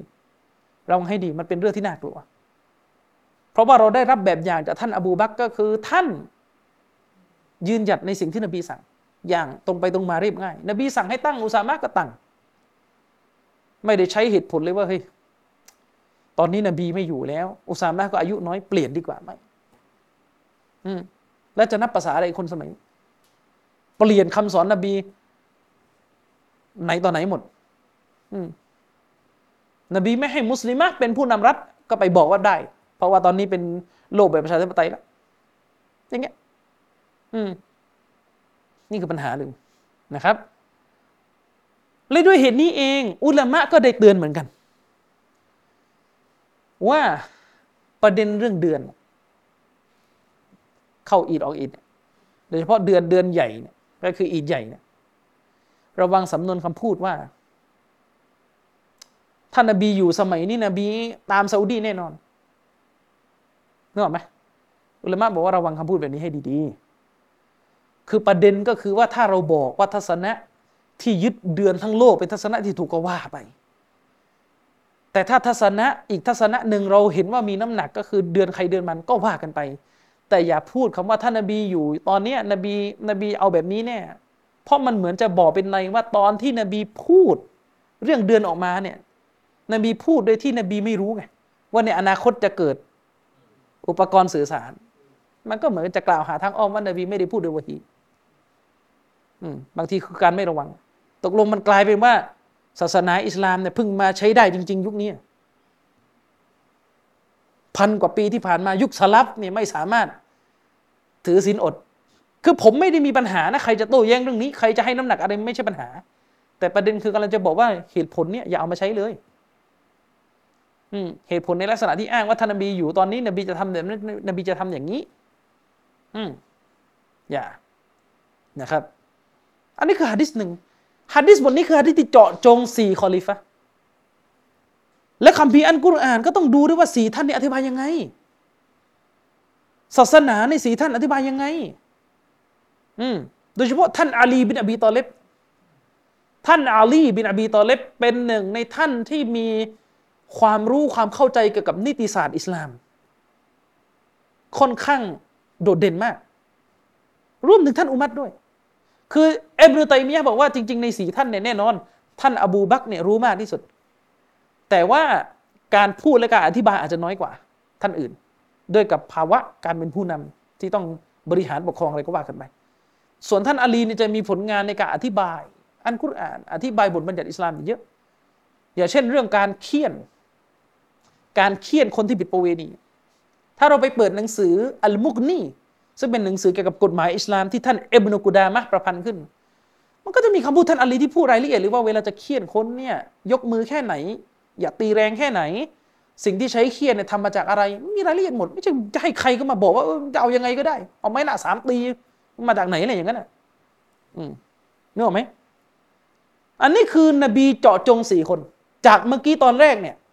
นบีเจาะจงซอบนบีพูดถึงซอบภาพรวมเลยว่ากลุ่มที่รอดคือกลุ่มที่ตามสาวก ทีนี้ก็มีคนที่นบีเจาะจงลงมาเป็นสี่คนแสดงว่าประเสริฐ ประเสริฐที่สุด นบีเจาะจงสี่ท่าน ทีนี้จากในสี่ท่าน นบีเจาะสองท่านอีก อืมก็คือฮะดีสที่อิหม่ามติรมิซีรายงานมาเหมือนเดิมเป็นฮะดีสซอฮี นบีได้พูดนะครับصلى الله عليه السلامนบีบอกว่าفاقتدوا باللذين من بعدي พวกท่านทั้งหลายจงตามบุรุษสองคน หลังจากฉันเสียชีวิตไปว่าอาชารออิลาอบีบักรวะอุมัดและท่านนบีก็ชี้ไปยังอบูบักแล้วก็อุมัดนบีเจาะจงสองท่านนี้เป็นการเฉพาะ ถามว่าสองท่านนี้เขาพูดถึงนักลีวาดยังไง สองท่านนี้อบูบักกับอุมัดพูดถึงนักลีวาดยังไงลีวาดก็คือชายที่เอาเอาไว้ว่าเพศตัวเองใส่ไปทางรูทวารของชายอีกคนหนึ่งอันนี้พูดตามกฎหมายอิสลามนิยามกันอย่างนี้สองท่านนี้ว่ายังไง แล้วท่านจะมาบอกว่ามันต้องหลากหลาย อะไร ไม่ได้ถามสองท่านนี้เลยอะอืมนั่นคือนบีเจาะจง อบูบักแล้วก็อุมัรนี่ผมซื้อหนังสือมา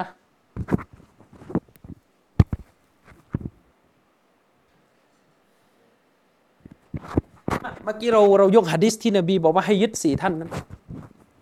แน่นอนอิสลามเราไม่ได้ลอยๆอยู่แล้ว นี่เป็น เป็นวิทยานิพนธ์นี่ก็ต้องขอบคุณมหาลัยนะของมหาลัยมดีนะนี่ก็เป็นวิทยานิพนธ์ที่เขาศึกษาถึง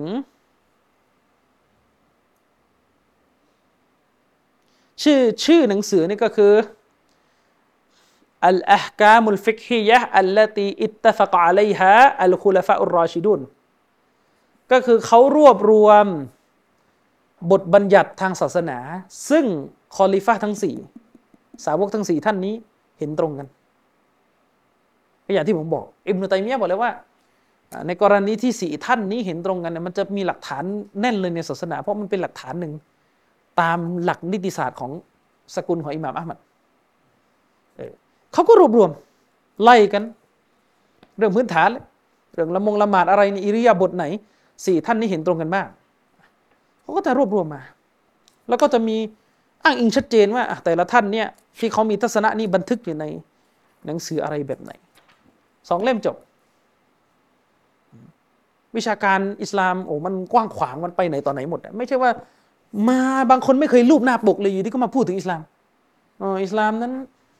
เป็นอะไรที่หลากหลาย เราจะเอายังไงกันก็ได้ หน้าปกไม่เคยรูปเลยพูดตรงๆหน้าปกไม่เคยรูปเลย แล้วจะให้ทำยังไง อืม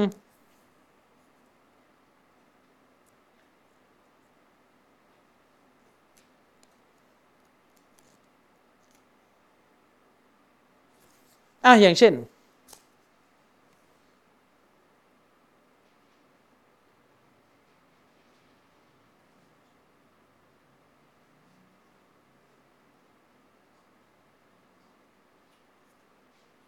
อะอย่างเช่น อันนี้เถียงกับเฟมินิสต์นี่ในหน้าที่สามห้าหนึ่งเล่มที่หนึ่งอะสมมติมีประเด็นยุคนี้อะไรอะไรมันก็ต้องเท่าเทียมระหว่างเพศใช่ไหมสมมติมีประเด็นว่าเออการอาซานเสียงอาซานอัมมัสยิดนะถ้าวันนี้มีคนจะมาบอกว่าเฮ้ย เราน่าจะให้ผู้หญิงอาซานบ้างต้องเปลี่ยนต้องเปลี่ยน ที่ผ่านมามีแต่บุรุษเพศเท่านั้นยึดครองการอาซาน ต่อไปให้มุสลิมอาซานบ้างโอ้อิสลามตีความได้หลากหลาย ที่บอกว่าผู้ชายเนี่ยอาซานได้เท่านั้นมันเป็นอำนาจนิยมเดิม เป็นระบบความรู้จากยุคปิตาธิปไตยอะไรอะไรของมันนี่แหละเออใช่ไหมสมมุติวันนี้มีคนจะบอกว่าเฮ้ยฉันขอให้ผู้หญิงเนี่ยมีหน้าที่อาซานอาซานที่นี่คืออาซานมัสยิดเลยนะออกไปทั้ง หมู่บ้านเนี่ยผู้ชงผู้ชายได้ยินกันหมดเนี่ยจะให้ผู้หญิงอาซานด้วย แล้วก็ให้ผู้หญิงถูกแต่งตั้งเป็นมุอัซซินด้วยเอาเข้าไปพูดทำหน้าที่อาซาน แล้วก็บอกว่าอย่าอย่ามาปิดกั้นการตีความอิสลามต้องหลากหลาย นี่ไงเคยจะพูดยังไงก็ได้ไงแต่พวกคุณเป็นใครอะผมต้องฟังคุณอะ คุณจะไปพูดให้คนที่ไม่ใช่มุสลิมฟังแล้วหาพวกที่ของคน เรื่องของคุณ มันก็ไปพูดกันได้กับดงแบบนั้นอะ แต่ถ้าจะมาพูดกันนักกฎหมายอิสลามเขาไม่ฟัง เพราะอะไรครับนี่กันหน้านี่สามห้าหนึ่งเขาก็บอกว่า การห้ามเขาเรียกว่าการห้าม ไม่ให้ผู้หญิงอาซาน แล้วก็ไม่ให้แต่งตั้งผู้หญิงเป็นมุอัซิน เป็นผู้อาซานของมัสยิดเนี่ยถือว่าเป็นสิ่งที่สี่คอลิฟ้านี่เห็นตรงกันนึกออกไหมก็คือ ความเข้าใจของสี่ท่านนี้เห็นตรงกันว่า ไม่อนุญาตให้ผู้หญิงทำการอาซานแทนผู้ชายและจริง ๆเขาก็พูดต่อว่ามันไม่ใช่จริง ๆ แล้วก็ไม่ใช่แค่สี่คอลิฟ้าแต่ประเด็นนี้เนี่ยก็คือเป็นมติเอกฉันของผู้รู้อิสลามด้วยนึกออกไหมอันนี้ก็เจาะจง แล้วถ้าสมมติเนี่ย ประเด็นนั่นคือคุณวันนี้คุณจะมาพูด และสี่คอลิฟ้านี้ ท่านทั้งสี่คอลิฟ้านี้บอกว่าไม่ได้ถ้าคุณเป็นใคร คุณก็เลยจะบอกชาวโลกว่า ฉันเนี่ยดีฉันนะ femin นะที่ใส่ผ้าฮิญาบในด้านหน้า ผมยังหลุดออกมาอยู่เลยเนี่ยบางคนกับสี่คอลิฟ้าเนี่ยมีสิทธิ์เสมอกันในการตีความกุรอาน เชิญโรงพยาบาลนู่นไป เออ นะ อะไรของคุณคือมาเพ้อเจ้อทำเหมือนกับศาสนา เป็นบทกวีเป็น แล้วจะจะพูดอะไรก็พูด แล้วเธอ นึกออกไหมเอาง่ายๆนี่พูดกันสั้นๆในหนังหนังสือของหนังสือที่คาร์มาร์กเขียนเนี่ยให้ ให้ลุงแถวบ้านมาตีความได้ไหมนะ The Communist Manifesto เนี่ยแค่นั้นพอเนี่ยเออมันเขายังไม่เอากันเลย แล้วนี่คำพีของลอจะมาบอกว่าให้ใครก็ไม่รู้ตีความ ต้องเปิดกว้าง คุณจะบอกสี่คอลิฟ้านี่บอกว่าฉันขอตีความแข่งกับพวกท่าน จะพูดกับพ่ออย่างนั้นน่ะ เออ นี่ไง นี่คือปัญหา อืม อันนี้ก็น่าสนใจนะเล่มนี้ใครอยากจะแปลก็ ลองดูแล้วกัน อืม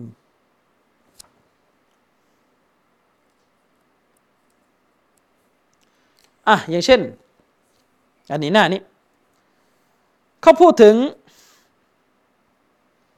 การละหมาดรวม ปกติละหมาดเนี่ยต้องละหมาดในเวลา แต่จะมีสุนนะให้ละหมาดรวม ในวันที่ฝนตก รวมระหว่างระหว่างเวลามะกริบกับอิชาเข้าด้วยกันเขาก็จะเขาก็เขียนว่าท่านอิหม่ามาลิกรอฮิมะฮุลลอฮ์อิหม่ามาลิกมามาลิกอยู่ยุคต้นของอิสลาม ได้อ้างถึงสี่คอลิฟะอิหม่ามมาลิกได้อธิบายว่าทั้งสี่คอลิฟะนี่เห็นตรงกันว่า อนุญาตให้รวมละหมาดมักริบและอิชา ในวันที่ฝนตกได้ อย่างนี้เป็นต้น อันนี้คือยกตัวอย่างเฉยๆ ให้รู้ว่าในศาสนาของเราเนี่ยมันมี แล้วมันมีงานวิจัยอีกเยอะเลยที่ผมไม่มีเวลาจะไปซื้อ นอกเหนือจากนี้มีนะอืมที่เขาศึกษาแนวทางของบรรดาสาวกแต่ละท่าน อย่างนี้เป็นต้นนะครับอะต่อมาอีกท่านหนึ่งนบีเจาะจง อบูบักเจาะจงอุมัรมีอีกท่านหนึ่งที่ท่านนบีมุฮัมมัดสัลลัลลอฮุอะลัยฮิสลามขอดุอาให้เข้าใจอัลกุรอาน นบีมุฮัมมัดสัลลัลลอฮุอะลัยฮิสลามเนี่ยขอดุอาให้เข้าใจอัลกุรอานเลยนะครับ ก็คือท่านอับดุลลอฮ์บินอับบาส ซื้อเก็บแล้วไม่รู้อยู่ไหนละหาไม่เจอแล้วหนังสือมันเยอะ อืมก็คือท่านอับดุลลอฮ์บินอับบาส ท่านอับดุลลอฮ์อิบนุอับบาสอัลอับบาสเนี่ยเป็นลุงของท่านนบีอับดุลลอฮ์เนี่ยเป็นลูกของอับบาส ก็คือเป็นสาวกทั้งคู่ แต่อับดุลลอฮ์เนี่ย เป็นสาวกที่ทันนบีแต่ตอนนั้นยังเด็ก ท่านนบีในฮะดีษที่อิหม่ามบุคอรีรายงานมานะครับฮะดิษที่อิหม่ามบุคอรีได้รายงานมา ท่านนบีนี่ขอดุอาให้อิบนุอับบาสว่าاللهم علمه الكتابโอ้อัลลอฮ์ได้โปรดสอนความรู้ความเข้าใจต่อคัมภีร์อัลกุรอานให้แก่อิบนุอับบาสด้วย นบีขอดุอา และอิบนุอับบาสผู้นี้ก็ได้ปรากฏเป็นเชิงประจักษ์เลยนะครับว่า ท่านเป็นสาวกที่มีบทบาทในการอธิบายอัลกุรอานมากที่สุด ละเอียดที่สุด อืมซึ่งซึ่งคำอธิบายอัลกุรอานของอิบนาอับบาสเนี่ยคืออิบนาอับบาสเนี่ยถือว่าเป็นสาวกที่อธิบายกุรอานมากที่สุดตั้งแต่ซูรอแรกตั้งแต่บทแรกไปจนถึงบทสุดท้ายจะต้องมีอิบนาอับบาสปรากฏ ฉะนั้นนักวิชาการเนี่ยเขามาศึกษาเกี่ยวกับสายรายงานคำอธิบายอัลกุรานของอิบนาอับบาสเป็นหัวข้อเฉพาะไปเลย เป็นหัวข้อเฉพาะ โดยเฉพาะอย่างยิ่ง สายรายงานที่เยอะที่สุดก็คือสายรายงานของอาลีบินอบีตอลฮะยังไงอะอิบนาอับบาสเนี่ยสาวกนบี นบีขอดุอาให้ แน่นอนดุอาของนบีนี่มุสตาจาบดุอาของนบีนี่นบีขออัลลอฮ์รับ แล้วมันก็ปรากฏรูปออกมาตามที่นบีขอ เฉพาะในซอเฮียะฮ์บุคอรีที่ผมบอกเมื่อกี้อิหม่ามบุคอรีให้ความสำคัญเป็นพิเศษกับการบันทึกคำอธิบายกุรอานของอิบนาอับบาสเจาะจงอิบนาอับบาสเป็นหลักเลย ก็ว่าได้ นบีขอดุอาให้อิบนาอับบาสแน่นอนในประวัติศาสตร์อิสลามเรารู้กันอิบนาอับบาสเป็นผู้อธิบายอัลกุรอานเยอะที่สุดคนหนึ่งในบรรดาสาวกของท่านนบีอิบนาอับบาสมีลูกศิษย์ชื่อมูจาฮิด อิหม่ามมูจาฮิดในโซฮีบุคอรีอิหม่ามบุคอรีก็รายงานทัศนะของมูจาฮิดบ้างปะปรายมุจาฮิดเนี่ยเป็นลูกศิษย์ของอิบนาอับบาส เป็นลูกศิษย์ชนิดที่เป็นเงาเลยนักวิชาการบอกว่าแทบน้อยมากที่มุจาฮิดจะพูดอธิบายกุรอานเองโดยไม่ได้เอาอิบนาอับบาสเป็นความเข้าใจ จนนักวิชาการบางท่านบอกว่าถ้ามุจาฮิดพูดอธิบายกุรอานเนี่ยให้ปัดว่าเป็นของอิบนาอับบาสได้เลย คือเหมือนผมว่าเหมือนกับว่าอยู่ด้วยกันเหมือนแทบจะเป็นเงากันเลยนะคนสมัยสลับนี่คือรับความรู้กันหนักหน่วงมากคืออิหม่ามมุจาฮิดทีนี้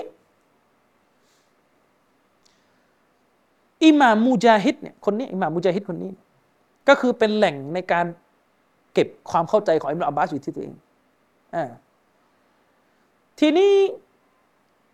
คำอธิบายของอิบนาอับบาสเนี่ยที่ผ่านมุจาฮิดเนี่ย มันมาถึงลูกศิษย์ของมุจาฮิดที่ชื่อว่าอาลีบินอบีตัลฮะชื่อว่าอาลีบินอบีตอลฮะคืออาลีอาลีคนนี้ชื่ออาลีนะอาลีบินอบีตอลฮะคนนี้เป็นสานุสิทธิ์ของมุจาฮิดอ่าเป็นสานุสิทธิ์ของมุจาฮิดทีนี้อาลีบินอบีตอลฮะคนนี้มีซอฮีฟะซอฮีฟะก็คือหนังสือ หนังสือลายมือ ที่บันทึกคำอธิบายของอิมรุอับบาสทีละบททีละบททีละบททีละบททีละบท มีอยู่ พอนึกออกไหมมีซอฮีฟะนี้มีซอฮีฟะนี้ นั่นหมายความว่าแหล่งการอธิบายอันกุรอานของอิมรุอับบาสมาอยู่ที่อาลีคนนี้ที่เป็นตัวเล่มอะมาอยู่ที่อาลีคนนี้และจากอาลีคนนี้เนี่ย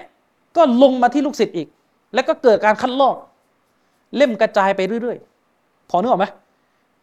แล้วเวลาคัดลอกส่งไปเขาก็ต้องบันทึกสายรายงานว่าตัวเองไปคัดมาจากครูคนไหน ก็จะไล่สื่อไปจบที่อาลีกันทุกกระแส พอนึกออกไหมจะไล่จบที่อาลีทุกกระแส โดยที่ฟังให้ดีโดยที่หนังสือที่ชื่อว่าซอฮีฟะซอฮีฟะอาลีบินอบีตอลฮาเนี่ย มันคือชื่อหนังสือที่ที่รวบรวมคำอธิบายของอิบนาอับบาส หนังสือเล่มนี้เนี่ยได้สืบทอดเป็นสายรายงานกันมา คัดลอกกันมา เป็นสายรายงาน จนกระทั่งไปอยู่ที่มืออิหม่าบุคอรี ฉบับหนึ่งนึกออกไหมฉะนั้นที่อิหม่าบุคอรีบันทึกคำพูดอิมนุอับบาสในเล่มนี้ว่าอิมนุอับบาสอธิบายอย่างนี้ก็คือจะไล่สืบไปถึงตัวเล่มของอาลีบินอบีตอนละจะมีสายรายงานอยู่ ซึ่งอิมนุฮะจัดได้แจกแจงสายรายงานนี้ไว้อยู่ แล้วก็ตัวเล่มนี้ตัวตัวเล่มของอาลีเมื่อกี้ก็ไปอยู่ในมือของท่านอบูฮาติมอัลรอซีอบูฮาติมอัลรอซีก็เป็นนักฮะดิษร่วมรุ่นกับอิหม่ามอะหมัดกับอิหม่ามบุคอรีเนี่ยร่วมสมัยกันนะโดยที่เขาก็มีหนังสืออธิบายกุรานอยู่เขาก็จะบันทึก และก็ยิ่งไปกว่านั้น หนังสือชุดนี้ถูกคัดลอกไปอยู่ในมือของ อิหม่ามตอบารี คือมันจะมีสายรายงานกันมา ผ่านกอบีผ่านผู้พิพากษาประจำเมืองต่างๆมาก็ไปอยู่ที่อิหม่ามตอบารี ฉะนั้นหนังสือตับซีดอันกุรอานของอิหม่ามตอบารีเนี่ยจึงบันทึกคำอธิบายของอิบนาอับบาส ในกระแสนี้มากที่สุดเล่มหนึ่งเลยนึกออกไหม ฉะนั้นที่ผมเคยอธิบายว่าในคัมภีร์อันกุรอานในสุรอัลอาซาบอัลลอฮ์พูดถึงผ้าฮิญาบ ซึ่งมันหมายถึงการปิดหน้า แล้วก็ใช้อิบนาอับบาสอธิบาย อืมไม่ใช่ไปฟังพวกเฟมินิสต์บอกว่าวักนี้ไม่เห็นมีปิดหน้าวักไหนเลย ก็นั่นความว่าใจคุณไงอืมใช่ไหมฉะนั้น อิบนาอับบาสเนี่ยนบีขอดุอา นบีขอดุอา นะครับ และผลลัพธ์ที่ออกมาก็คือ อิบนาอับบาสเป็นผู้ที่มีบทบาทในการอธิบายกุรอานมากที่สุด ในบรรดาสาวกเลยก็ว่าได้ และคำอธิบายของท่านก็ได้ถูกจดจานสืบทอดกันมาผ่านตัวเล่มของอาลีเมื่อกี้จนมาถึงมือของอุลามะเหล่านี้ แต่ที่อย่างว่าแหละครับประสงค์ของเราที่น่าเสียดายก็คือ ตัวเล่มนี้มันไม่เหลือถึงปัจจุบัน หมายถึงว่าตัวเล่มนี้ไม่เหลือถึงปัจจุบันแล้วฉะนั้นที่เราจะรู้ว่าในตัวเล่มนี้เขียนอะไรก็เหลือตามในหนังสือที่คนรุ่นก่อนเขาคัดลอกมาใส่ พอนึกออกไหมซึ่งมันจะมีคนคัดลอกคือบุคอรีก็คัดลอกมาใส่ แต่ก็คือไม่ได้ไม่ได้เอามาทั้งหมดไงเพราะมันเยอะ ก็จะคัดลอกเฉพาะที่เห็นว่าเกี่ยวข้องกับสิ่งที่จะบันทึก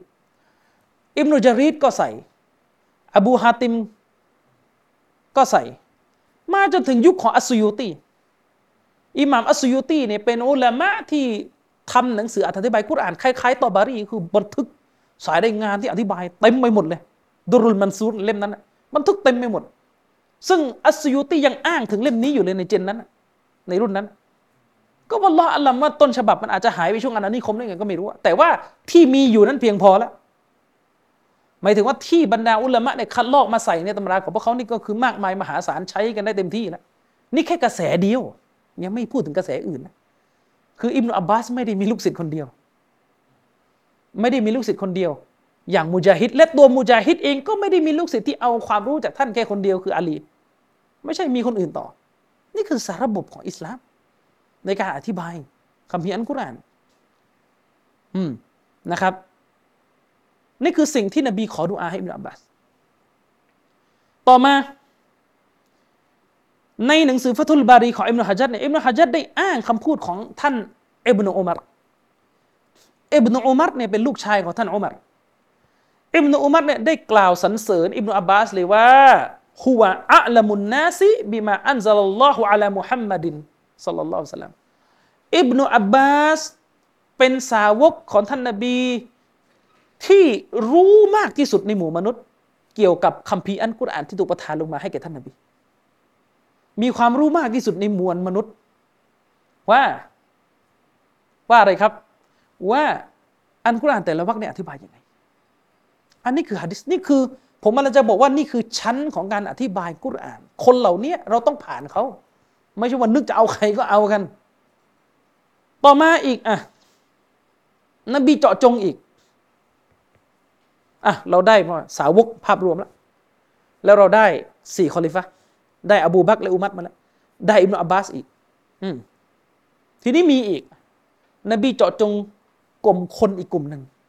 เรียกว่าอาลุนเบต อาลุนเบตก็คือคนในครอบครัวท่านนบีด้วท่านอิมามนาซาอีได้รายงานฮะดิษบทนี้ในสุนันอัลกุบรอของท่าน หมายเลขฮะดิษที่ 8,410ฮะดิษมีสถานะซอเฮียะฮ์นะครับ รายงานจากท่านเซดบินอัรกัมرضي الله عنهได้เล่าให้ฟังว่าلما رجع رسول الله صلى الله عليه وسلم عن حجة الوداعท่านเซดบอกว่า เมื่อครั้งที่ท่านรอซูลุลลอฮ์صلى الله عليه وسلمเนี่ยกลับมาจากการทำฮัจญ์ครั้งสุดท้าย ท่านนบีเดินทางขากลับมา กลับมาจากนครมักกะจะไปยังมาดีนะนะครับวานาซาลากอดีรวานาซาลากอดีรคุม ท่านนบีก็ได้ไปพักตรงแอ่งน้ำที่เรียกว่ากอดีรคุมกอดีรคุมเนี่ยมันก็คือ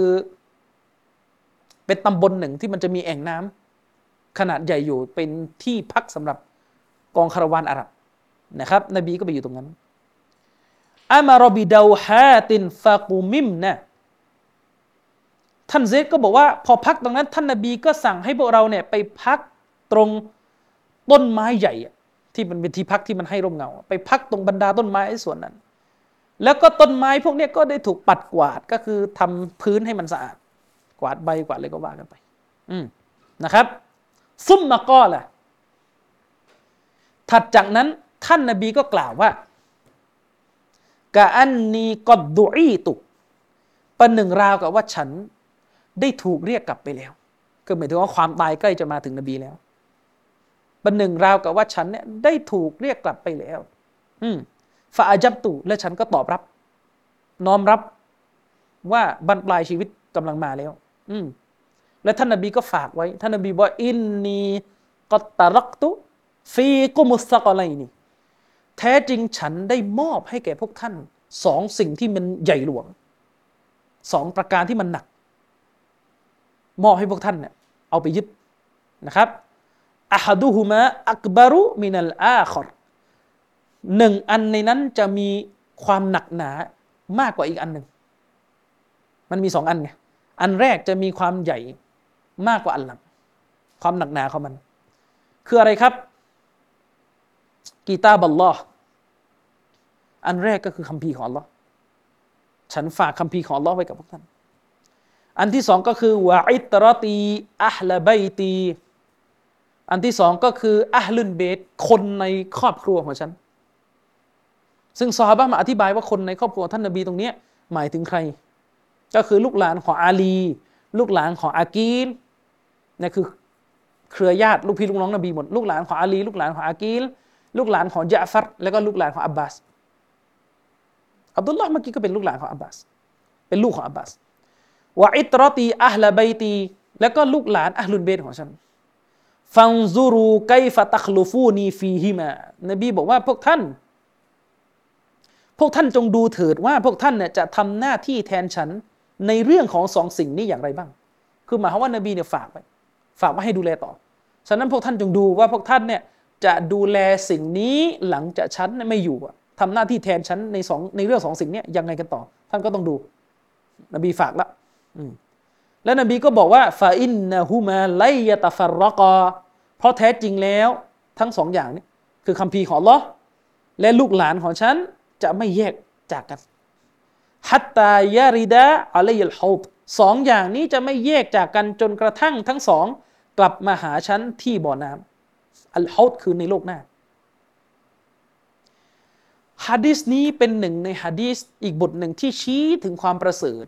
และความปลอดภัยทางศาสนาของคนในครอบครัวนบีและด้วยเหตุนี้เองเอบนุตัยมียก็ได้รายงานมาเหมือนกันว่า อิหม่ามอัมมัดถือว่าในกรณีที่อัลลุนเบตอัลลุนเบตก็คือบรรดา คนในครอบครัวของท่านนบีนี่เขามีมติเอกฉันคือเห็นตรงกันในเรื่องหนึ่ง มันก็เป็นหลักฐานหนึ่งในศาสนาเหมือนกัน เพราะนบีรับรอง พวกเขา อืมซึ่งอาลุนเบตของท่านนบีเนี่ยมันก็มีกันหลายคน แต่ที่จะมีชื่อเสียงในเรื่องวิชาการศาสนาก็จะมีท่านมุฮัมมัดอัลบาเกตจะมีท่านอาลีไซนุลอาบิดีนอาลีไซนุลอาบิดีนเนี่ย เป็นลูกของท่านฮุเซน และฮุเซนเป็นหลานชายของท่านนบีแท้ๆเลย แล้วก็จะมีมุฮัมมัดอัลบาเกรมุฮัมมัดอัลบาเกรเนี่ยคือลูกของอาลีไซนุลอาบิดีนเมื่อกี้นี้แล้วก็จะมีจาฟัรอัสซอดิกซึ่งจาฟัรนี่คือลูกของอัลบาเกรอีกทีสามท่านนี้เป็นหนึ่งในผู้รายงานฮะดิษคนสำคัญของซอเฮียะฮ์บุคอรี ถ้าเราเปิดซอเฮียะฮ์บุคอรี ท่านจะเห็นสายรายงานที่มาจากสามท่านนี้เยอะมาก เป็นร้อยๆเลยและยิ่งไปกว่านั้นสามในจำนวนนี้เนี่ยอย่างเช่นท่านอัลบาเกรมุฮัมหมัดอัลบาเกรเนี่ยอิหม่ามอัลบาเกรเนี่ยเป็นครูของอิหม่ามมาลิกอิหม่ามมาลิกคือหนึ่งในสี่มัซฮับเนี่ยอิหม่ามมาลิกเนี่ยบอกว่าทุกครั้งที่ไปเยี่ยมเยียนเจออิหม่ามบาเกรจะเห็นถึงการทำอิบาดะจะเห็นถึงการเคารพสักการะอัลลอฮ์อยู่เสมอ ส่วนท่านอบูฮานิฟะเนี่ยเคยพูดถึงท่านอัลบาเกรว่าเป็นผู้ที่แตกฉานในเรื่องนิติศาสตร์อิสลามอย่างมากคนหนึ่ง นี่คืออิทธิพลของลูกหลานนบีที่มีต่อนิติศาสตร์อิสลาม อย่างนี้เป็นต้นนะครับ อืม ต่อมาอะเราเลยเลยรุ่นของสาวกมามารุ่นของซาลฟแล้ว ตาบีอินตาบีอินก็คือบรรดาสานุสิทธิ์ของสาวก คนที่ทันเจอสาวก รับความรู้จากบรรดาสาวกท่านนั้นแล้วก็จะมีตาบีตาบีอินอัตบะอุตตาบีอินก็คือบรรดาลูกศิษย์ของลูกศิษย์อีกทีฮะแล้วก็รวมไปถึงรุ่นต่อมา เอาเป็นว่ารวมๆแล้วอยู่ในยุค 300 ปีแรกอะเราเรียกกันว่ายุคซาลฟนบีก็รับรองอีกคอยรุนนาสกอรนีนบีบอกว่าผู้คนที่ประเสริฐที่สุด ก็คือกอรนีคนในศตวรรษของฉัน คือรุ่นที่หนึ่งคนในศตวรรษของฉันก็คือบรรดาสาวกฟุมมัลลาซีนายาลูนะฮุม ถัดจากนั้นก็คือรุ่นที่ต่อสาวกมา ก็คือตาบิตาเอรุ่นตาบีอิน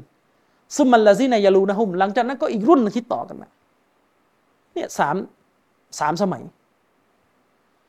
กอรนุนมันไปว่าร้อยปี ตามภาษา นบีบอกว่าที่ดีที่สุดก็คือกอรนีคนที่อยู่ในกอรของฉันกอรมันไปว่าหนึ่งร้อยปี นี่เป็นเหตุผลที่นักฮะดีสเนี่ยเขาถือว่าสลับเนี่ยสิ้นสุดกันที่สามร้อยปีแรก เพราะว่าอะไรครับ นักฮะดิษเขาถือว่าในยุคสามร้อยปีแรกเนี่ยคือเป็นยุคที่ตำราอิสลามถ่ายทอดกันผ่านระบบสายรายงานกันเป็นหลัก แต่พอหมดยุค 300 ปีเนี่ยสาระบบตำราในอิสลามเป็นเรื่องของการเริ่มประพันธ์ละเป็นเรื่องของการเขียนอธิบายเพิ่ม เขาเรียกว่าเลยยุค 300 ปีไปเนี่ย มันเป็นสิ้นสุดยุคสมัยของการไล่สายรายงานแบบหนักหน่วงมันยุคสลับละนบีบอกว่าซุมมายาจีอุอักวามุนตัสบิกุชาฮาดะตุอาฮัดิฮิมยามีนะฮูว่ายามีนูฮูชาฮาดะตะฮูนบีบอกว่าพอหลังจากยุคสลับจบสิ้นไป ก็จะมีปรากฏชนกลุ่มหนึ่งขึ้น หลังจากชนสลับหลังจากพวกเขา ผ่านพ้นไปบรรดาสลับผ่านพ้นไป ก็จะปรากฏกลุ่มหนึ่งขึ้นมา ซึ่งเป็นกลุ่มที่บางทีเนี่ยตัวเองเนี่ยไปเป็นพยานให้สิ่งหนึ่ง แล้วก็พอเป็นพยานเสร็จ ก็สาบานภายหลัง ก็คือเป็นพยากรเป็นพยานก่อน แล้วก็สาบานรับรองการเป็นพยานของตัวเอง หรือบางทีก็ทำการสาบานก่อน แล้วก็เป็นพยานให้ อีกสิ่งหนึ่งภายหลัง อุลมะอธิบายว่านบีกำลังจะบอกว่าหลังจากยุคสลับผ่านพ้นไป จะเริ่มมีการสาบานเท็จเรื่องโกหกอะไรเกิดขึ้น อย่างนี้เป็นต้นฮะดิษบทนี้เป็นฮะดิษที่ชัดเจน ที่บอกพวกเราว่าความเข้าใจทางศาสนาของพวกเราเนี่ยมันจะวนเวียนอยู่กับยุคสมัยสลับอืมถ้าพวกคุณจะบอกว่าผมจะเข้าใจศาสนาอีกแบบหนึ่งจะวิ่งออกมาจากยุคสลับไหนฮะดิษมีรับรองพวกคุณ พวกคุณเป็นใครอะอืมและนี่คือความปลอดภัยของศาสนาอิสลาม ในอิสลามมันจึงไม่มีคำว่าเอออิสลามเนี่ยมันก็ถูกแก้ไขมาตามยุคสมัย ถูกเติมพอมายุคนี้คนนี้ก็เติม คือมันมีคนเติมแต่มี แต่ของแท้มันก็อยู่ไง และของแท้เนี่ยมีหนังสือก็เป็นเล่มๆอะเออ ก็ไปเปิดดูสิว่าเขียนยังไง อืมนั่นคือประเด็นนะครับ คนเติมเนี่ยมันมีอยู่แล้วเราไม่ปฏิเสธฮะดิษนบีนี่ชี้ถึงการที่จะเกิดคนที่บิดเบือนศาสนาอยู่ตลอด อืมแต่ไม่ได้หมายความว่าถ้ามีคนบิดเบือนแล้วจะไม่มีคนรักษา โลกนี้มันมีบททดสอบอยู่แล้ว มันต้องมี อืมคำว่าซาลฟเนี่ยเป็นคำที่ปรากฏอยู่ในฮะดิษของท่านนบีบทหนึ่ง ตามคำอธิบายของเชคอัลบานีอิหม่ามบุคอรีได้รายงานฮะดิษบทหนึ่งมานะครับ ท่านหญิงฟาติมะ ลูกสาวของท่านนบี ได้รายงานให้ฟังว่าأما حين سارني في الأمر الأولท่านหญิงฟาติมาได้บอกว่าเมื่อตอนที่ท่านนบีได้บอกความลับแก่ฉันในครั้งแรกนั้นนะตอนที่นบีได้บอกความลับส่วนตัว ให้แก่ท่านหญิงฟาติมาฟังในครั้งแรกนั้นفإنه أخبرنيในครั้งนั้นน่ะท่านนบีได้บอกกับฉันว่า أن جبريلกานายูอาริดุฮุบิลกุรอานกุลละสนตินมรตัน ท่านหญิงฟาติมาเล่าว่าท่านนบีเนี่ยได้บอกให้ท่านหญิงฟาติมารู้ว่า ปกติท่านจิบรีเนี่ยมาลาอิกะทูตสวรรค์ที่นำอัลกุรอานมาประทานให้แก่ท่านนบีจากอัลลอฮฺสุบฮานาอัลตะลาท่านจิบรีนเนี่ยจะมาทวนอัลกุรอานทั้งหมดเล่มเนี่ยให้แก่ท่านนบีเนี่ยทุกๆปี ทุกปีจะต้องมาทวนกุรอานให้แก่ท่านนบี ปีละครั้ง มารตันก็คือ ปีหนึ่งครั้งหนึ่ง แบบทวนหมดเล่มฟาอินนะฮุกอดอารอนีบิฮิอัลอานมารตัยนี่แต่ถ้าว่าปีนี้ ปีที่บอกเรื่องนี้ให้ท่านหญิงฟาติมารู้ ปีนี้ท่านยิบรีนได้ทวนอัลกุรอาน ให้แก่ฉันถึงสองครั้งแล้ววลาอารลอัจลอิลลากอดิกตารบะ ท่านนบีจึงบอกว่า ดังนั้นฉันจึงคิดว่าเวลาแห่งความตายของฉันนะ่ะใกล้เข้ามาแล้วเพราะว่าปีนี้มาทวนสองครั้งเลยแล้วท่านนบีก็ฝากท่านหญิงฟาติมาไว้ว่าฟัตตักิลละฮะวัสบิรี ลูกเอ๋ย ลูกจงยำเกรงต่อลอและก็จงอดทนต่อสิ่งที่จะเจอในชีวิตฟาอินนีเนอมัสซลฟุอานาลัก เพราะสำหรับพ่อแล้ว คือสลับที่ดีสำหรับเจ้าเป็นการเฉพาะเลยนบีบอกว่าเพราะตัวของท่านนบีเนี่ย คือสลับที่ดีสำหรับเจ้าเป็นการเฉพาะ อิหม่ามอันนาววีอุลามะบอกว่าคำว่าสลับที่นบีพูดในฮะดิษนี้หมายถึงสลับเชิงภาษา ที่หมายถึงว่านบีเนี่ยจะเสียชีวิตจะล่วงลับไปก่อนเพราะสลับตามภาษาแปลว่าคนที่ล่วงหน้าไปก่อนนะครับ จะล่วงหน้าไปก่อนก็คือมันหมายถึงความตาย นบีจะตายก่อนท่านหญิงฟาติมานะครับ แต่ว่าถ้าเราดูที่เชคอัลบานีอธิบาย เชคอัลบานีบอกว่าคำว่าซาลฟที่นบีพูดในฮะดิษบทนี้มันคือซาลฟตามความหมายชารีมันคือความซาลฟตามความหมายที่เรากำลังพูดอยู่เพราะว่าแม้จะบอกว่าฮะดิษนี้นบีกำลังจะบอกว่านบีจะตายก่อนท่านหญิงฟาติมาแต่มันก็ไม่ขัดขวาง การจะอธิบายว่าซาลฟในฮะดิษนี้กินความไปถึงการเป็นซาลฟในฐานะที่เป็นต้นแบบทางศาสนา เพราะนบีใช้คาว่าเนียมาเนียมาซาลฟที่หมายถึงซาลฟที่ดี ดีของนบีนี่ดีด้านไหน ถ้าไม่ใช่ดีด้านศาสนานึกออกไหมฉะนั้นมันอัตโนมัติว่ามันรวมความไปถึงการล่วงลับของท่านนบีล่วงหน้าไปในฐานะต้นแบบของศาสนาที่คนต้องตาม อืม เชคมูฮัมหมัดนาซิรุดดินอัลอัลบานีในการอธิบายฮะดิษบทนี้ เชคบอกว่า เวลาเราพูดคำว่าสลับเวลาเราพูดคำว่าสลับขึ้น เชคบอกว่าคำพูดเนี่ยการพูดคำว่าสลับขึ้นเนี่ยเราเพียงแต่ต้องการจะหมายถึงยังมุสลิมที่ดีเลิศที่สุด เวลาเราพูดคำว่าสลับเนี่ยเรากำลังมุ่งหมายไปถึงมุสลิมที่ดีเลิศที่สุด ที่เคยปรากฏขึ้นบนหน้าแผ่นดินนี้ หลังจากที่ท่านนบีมุฮัมมัดสัลลัลลอฮุอะลัยฮิวะสัลลัมได้เสียชีวิตลง ซึ่งเรารู้กันว่าคนในยุคสลับนั้นประกอบไปด้วยสาวกของท่านนบี ซึ่งเป็นบรรพชนอิสลามในสมัยที่หนึ่ง ต่อมาก็คือชนรุ่นตาบีอีนลูกศิษย์ของเขาซึ่งเป็นรุ่นที่สองที่ติดตามมา และต่อมาก็คือบรรพชนสมัยที่สามที่เรียกกันว่า อัตบะอุตตาบีอินคนที่ตามตาบีอินอีกที อันเป็นชนที่กำเนิดหลังจากชนที่สองในล่วงลับไป คือรุ่นที่สามเนี่ยมาจากรุ่นสองฉะนั้นบรรพชนในสามสมัยแรกนี้ จึงถูกเรียกรวมๆว่าสลัฟซึ่งพวกเขาคือخير الأمةเป็นประชาชาติที่ดีเลิศที่สุด ทีนี้ท่านเชคอัลบานีก็กล่าวต่อไปนะครับว่าإن كلمة السلف معروفة في لغة العرب وفي لغة الشرعแท้จริงแล้วเนี่ยคำว่าสลัฟเป็นคำที่เป็นที่รู้กัน เป็นคำที่เป็นที่รู้กันดี ทั้งในความหมายทางด้านภาษาอาหรับและทั้งในความหมายทางด้านนิติบัญญัติอิสลาม คือความหมายทางเทคนิค อุลามะก็รู้กัน ผู้รู้ก็รู้กันว่าหมายถึงอะไรว่ามายะฮิมมุนาฮุนะและสิ่งที่เรามุ่งหมายคือสิ่งที่มันเกี่ยวข้องกับเราโดยตรงที่จะพูดณตอนนี้ฮุวะบะซุฮะมินันนาฮิยติชารียะ คือการค้นคว้าอภิปรายกันต่อถึงคำว่าซาลฟในความหมายทางด้านนิติบัญญัติทางศาสนา ไม่ได้คุยถึงสลัฟทางภาษา แต่กำลังคุยถึงสลัฟที่เป็นความหมายทางศัพท์เทคนิค และเชคก็ยกฮะดิษมาفقد صح عن النبي صلى الله عليه وسلمและได้มีฮะดีษแน่นอนเลยว่าได้มีฮะดีษที่ถูกต้องจากท่านนบีصلى الله عليه وسلمบทหนึ่งما قال في قال في مرض موته للسيدة فاطمة رضي الله عنهاมีฮะดีษที่ซอฮีจากท่านนบีมา ระบุว่าท่านนบีได้กล่าว แก่ลูกสาวของท่านผู้เป็นนายของผู้ศรัทธาณขณะตอนที่ท่านนาบีเนี่ยป่วยจนเกือบจะถึงแก่ความตายโดยที่ท่านโดยที่ท่านนาบีได้พูดว่า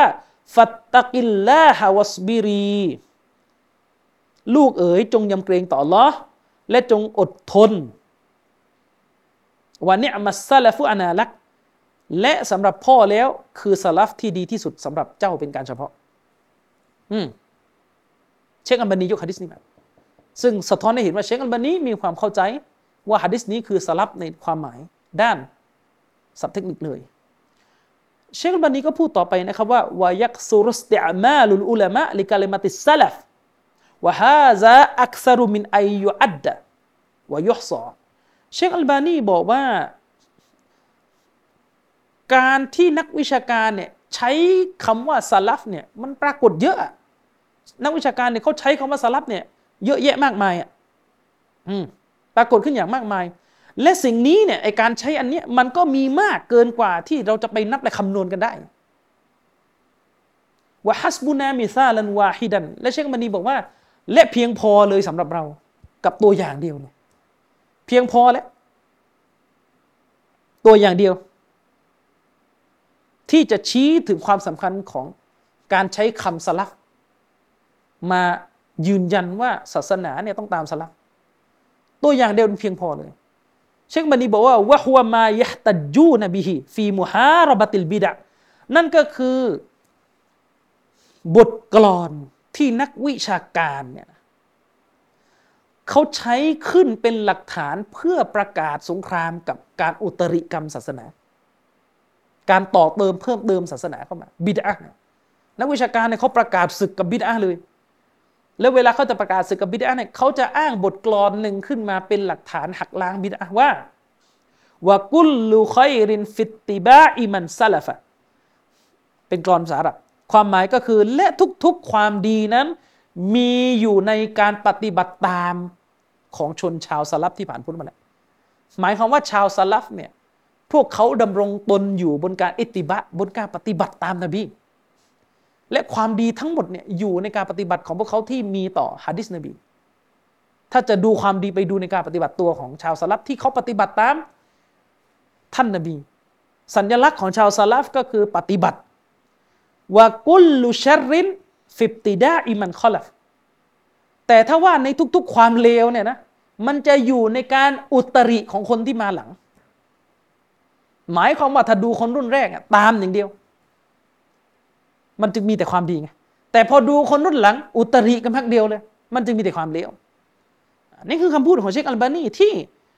ท่านกำลังจะบอกว่าการตามสลับเนี่ยมันสำคัญขนาดไหน ใช้เวลากี่นาทีละ สองชั่วโมงครึ่งโอเคอะงั้นเอาเท่านี้ก่อนแล้วกัน เอาเป็นว่าอะสาระที่เราได้รับจากวันนี้ เรามาลงรายละเอียดต่อจากสัปดาห์ที่แล้วนะครับว่าศาสนาของเราเนี่ยมันมีสาระบบในการเข้าใจในการสืบทอดในการรักษา ความเข้าใจทางศาสนากันมาอย่างไรนะครับฉะนั้นผมหวังเลยนะครับว่าเนี่ยการบรรยายในตอนนี้เนี่ย การบรรยายในตอนนี้เนี่ยจะช่วยทำให้หลายคนเนี่ยเข้าใจ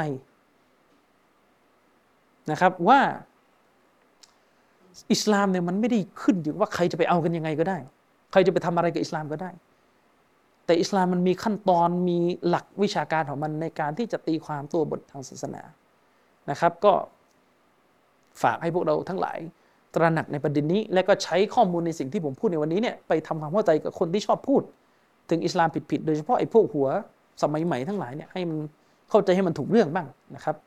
ก็วันนี้ก็ขอจบการบรรยายในครั้งนี้ไว้เพียงเท่านี้นะครับوبالله التوفيق والهداية والسلام عليكم ورحمة الله وبركاته